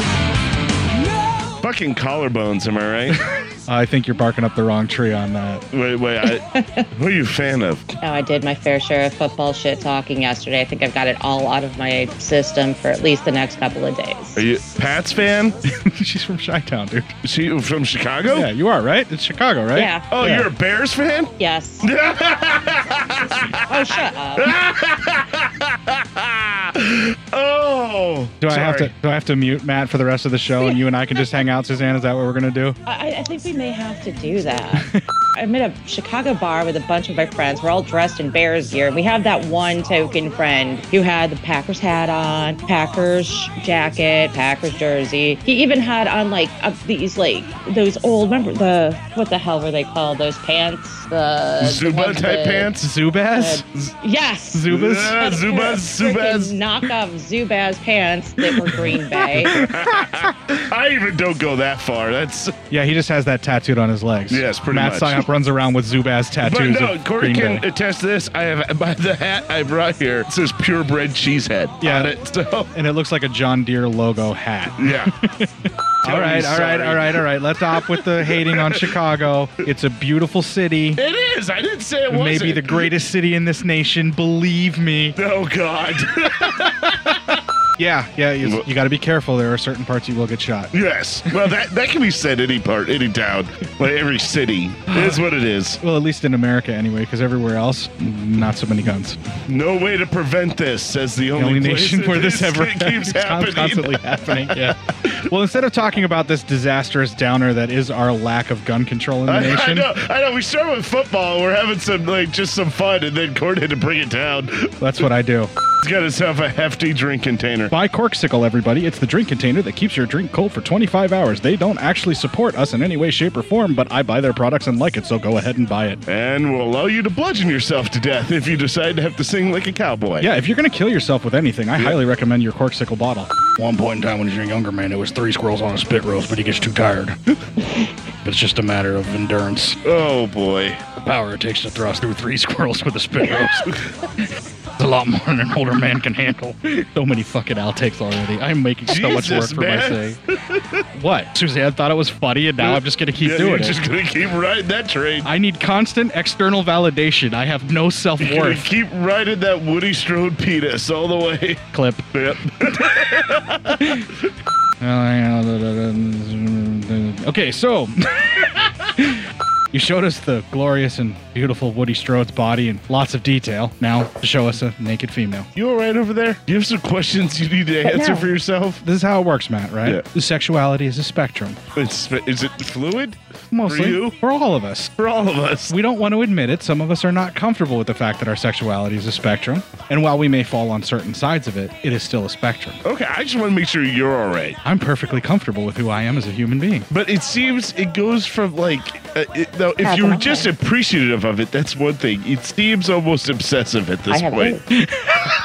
Wait, what's going on over there, Suzanne? What are you talking about, Suzanne? It just seemed like a great segue from what you were talking about. I was gonna hear. She said, I believe you said, uh, so am I, and then you said, I have boobs. Is that right? Yes. well, good to know. Thank you. This information brought to you by Suzanne. okay, where the hell was I before I don't we got know. off on this whole tangent about Woody Strode's glorious body? I do this because it upsets you and It makes you doesn't wonder. actually upset me. I just laugh about it. That's what you say now. Yeah. You're going to try and go to sleep tonight on your huge pillow, My gigantic head. and all you're going to picture is Willie Woody Strode. no, no, no. It's even worse. I'm not even going to get to picture Willie Strode. I'm going to picture you describing Willie Strode. Woody Strode. yeah, that's what I said.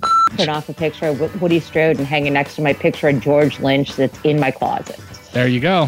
What? Coincidentally, that's Wait, why where do you have a picture? because that's where the closet work gets done. Okay. That's why you need the pictures in there. All right. I thought that was implied. No. what the fuck's going on with you people? Not everybody has to go hide behind the furnace in their house to masturbate like you, Matt. But okay, number one, stop reading my blog. Number two, That it's a private I then. can't even fit behind my furnace. Not anymore. Not anymore. I've got so fat. uh, just sit in the basement. Buddy, when I first moved into this house, behind the furnace there was a box of Kleenex. Now it makes sense. what? Just just so you know out there, folks, the furnace is a good place to go Yeah, If, hide. Mm-hmm. you, if you're gonna go, bu- if you can fit behind your furnace, guess that's where you're gonna go to No one goes looking for you. goat your chode, if you know what I mean. Trust me, no one goes looking for you back there. Yeah. I just did it in church. Oh. Best orgasms you will ever have is Oh. masturbating in church. Yes. The more you know. the more you know. Can we get back to the movie now? I would love to. That's what he's going to be picturing Suzanne when he tries to go to sleep tonight. Goddamn court whacking it at church. guys are terrible. Yeah, well, you're fat. Well, well now, now you're body shaming. No, no, no. How, how dare you tell me silly facts? All right, uh, let's see here. Okay, body shame Matt after body shaming girl. Whenever Matt complains about body shaming girl, then body shame Matt again. My husband always cringes when I get back from getting my hair done. So I'll just look at me and just, how much? Oh, it's The bowl was- Uh, oh yeah, I I have really nice hair, and I pay somebody for that. a lot of money. I never ask. I never ask the price. I just always make sure that I notice, even if I don't. yes. Yes. Good job. Good thinking. The way to go about it is the minute they walk in the door, always say, You do something different with your hair? Yeah, did you some different? Your hair looks great. This looks so good. It- Are, are you doing something different? Or anytime you know they're heading out, wow, you look really great. Did you you change shampoos? Did you do something? Is the conditioner different? Where are you going? What is that brand of makeup and why am I not going with you? Yeah. Should I be I don't, know concerned? if I, I don't know if you asked the brand to make up because then it makes it sound like I think that color would look really good on my face. You don't know my life. well, I mean, if anyone's gonna be into it, it's probably gonna be you. Fair enough. Just a plethora of weird fucking fetishes and crazy shit going on in this head. I'm in desperate need to talk to a psychologist, but I'm just afraid I'll get locked up and never let go. I mean, that's the most terrible thing to ever have happened. But Not to you, because then you'll be free of me. Even Mary Poppins. yes, you kidding me? Even though that was the 60s, I had nothing to do with it. I just wanted to pick something innocent to this merge. if you qualify enough stuff, you can make anything Yeah, okay. pretty much. For instance, the Dolph Lundgren Punisher is the greatest Punisher movie to ever star Dolph Lundgren. I, that's a fact. I That's a- actually really like that movie. There's nothing wrong with the film, but by me qualifying it the way that I did, it's all true. Uh-huh. All true, all the time. Just like the Thomas Jane Punisher movie, greatest Punisher movie ever made to star Thomas Jane. Yeah, it is. No, that's not true. He made a short film called Laundry Day. Oh yeah, that's right. I It was forgot much the short better. film. Yeah, Yeah. that was really Yeah. So now I can't qualify that one that way. good. yeah, I just I guess I'll just take Dolph Lundgren any way I can get him. Particularly Seriously, naked in the if you're sewer. listening to this, Dolph, um, I'll give you my address. Dolph, hit her up for some deets. Yeah. Suzanne is interested. All I'm saying is if Dolph Lundgren is hitting on you, the best way for him to come on to anybody right before initiating sex, yes, I must break you. I must break. And the sad thing is, I was thinking that. Hey, Suzanne, you got to hang out with us. I'm telling you. Throw in the damn towel. That's what happens when you fin- when he finishes. When he finishes. So you can Throw wipe. in the damn towel. That's the line he shouts out. Yeah. Throw in the damn towel. He's not even Russian, folks. I don't know why we're doing it that way. It's just- no, I mean he was in that movie. But that was the Dolph we were introduced to, and that's why it sticks. Yeah. But- Showdown in Little Tokyo. Oh. You get Oh some my God, Dolph Lundgren hot tub that's action. been a Yeah. while. Yeah. yeah. Oh my God, yeah, I, I'm gonna end up having to watch that later. My husband's out of town. Oh, jeez. well, we know what's on the docket for Suzanne tonight Our job now is to get her off the line with Yeah, us I as mean- quickly I as mean, possible. because we're not helping that at No, all. no. If anything, we're going to remove that, we're that need. Yeah, we're hindering that. We know what we look and sound like. We are a As- total turnoff to everyone. As, as completely attractive as Dolph Lundgren is, we are as equally unattractive. in the opposite direction. Yes. We're like the antimatter to his sexiness. yes, yes, exactly. All right, so let's see here. Where were we? Okay, so sorry. no, it's no problem. It's just going to be a lot of editing on my part. Believe me, the final product will not reflect how fucked this show is right now. it never does. That's because I'm an editing mastermind. Yes, And I only say that because everyone's told me that because I have no self-worth and I need constant external validation. that's true. Falls over and crushes the cop car and kills the sheriff. So thank you, movie. Motherfucker. I thank the movie for boobs and dead cops. And the kid getting dropped to the floor. Yes, Don't thank you. forget about that. Yeah, yeah. This movie's done two things I really like so far. Uh, It dropped a kid on the floor and hurt her. That's fine. Yeah. And it killed a sheriff In a movie. in a movie. Whoa! just, just, whoa! All right. and you don't encourage him. He's pointing at you like you know he's pointing at you, Suzanne. It's hilarious. All right. So God Almighty, the show's gonna get us killed. probably I'm still itching. I can actually hear it. I know, right? Keep both hands flat on the desk and do not rip open wounds or anything. right? Please. I'm trying to hold on to my beer with both hands. That's probably a good. Me- grab two beers. Yes. And focus on holding And the drink beers. them both. One at a time, though. No. No, no. Sip one, then the other. One, then the other. No, chug both same time. She's There's a good lady. plan. She's a lady. She's classy. No, she can do everything a man can do. Oh, all right, I'm sorry. I'm sorry. Chug both of them at the same time. Classy. Pinky's out. Pinky's out. Pinky's out. I'll accept that. All right. And don't you tell her how to drink. She'll drink however she wants. Well, I'm just suggesting. I just- drink well.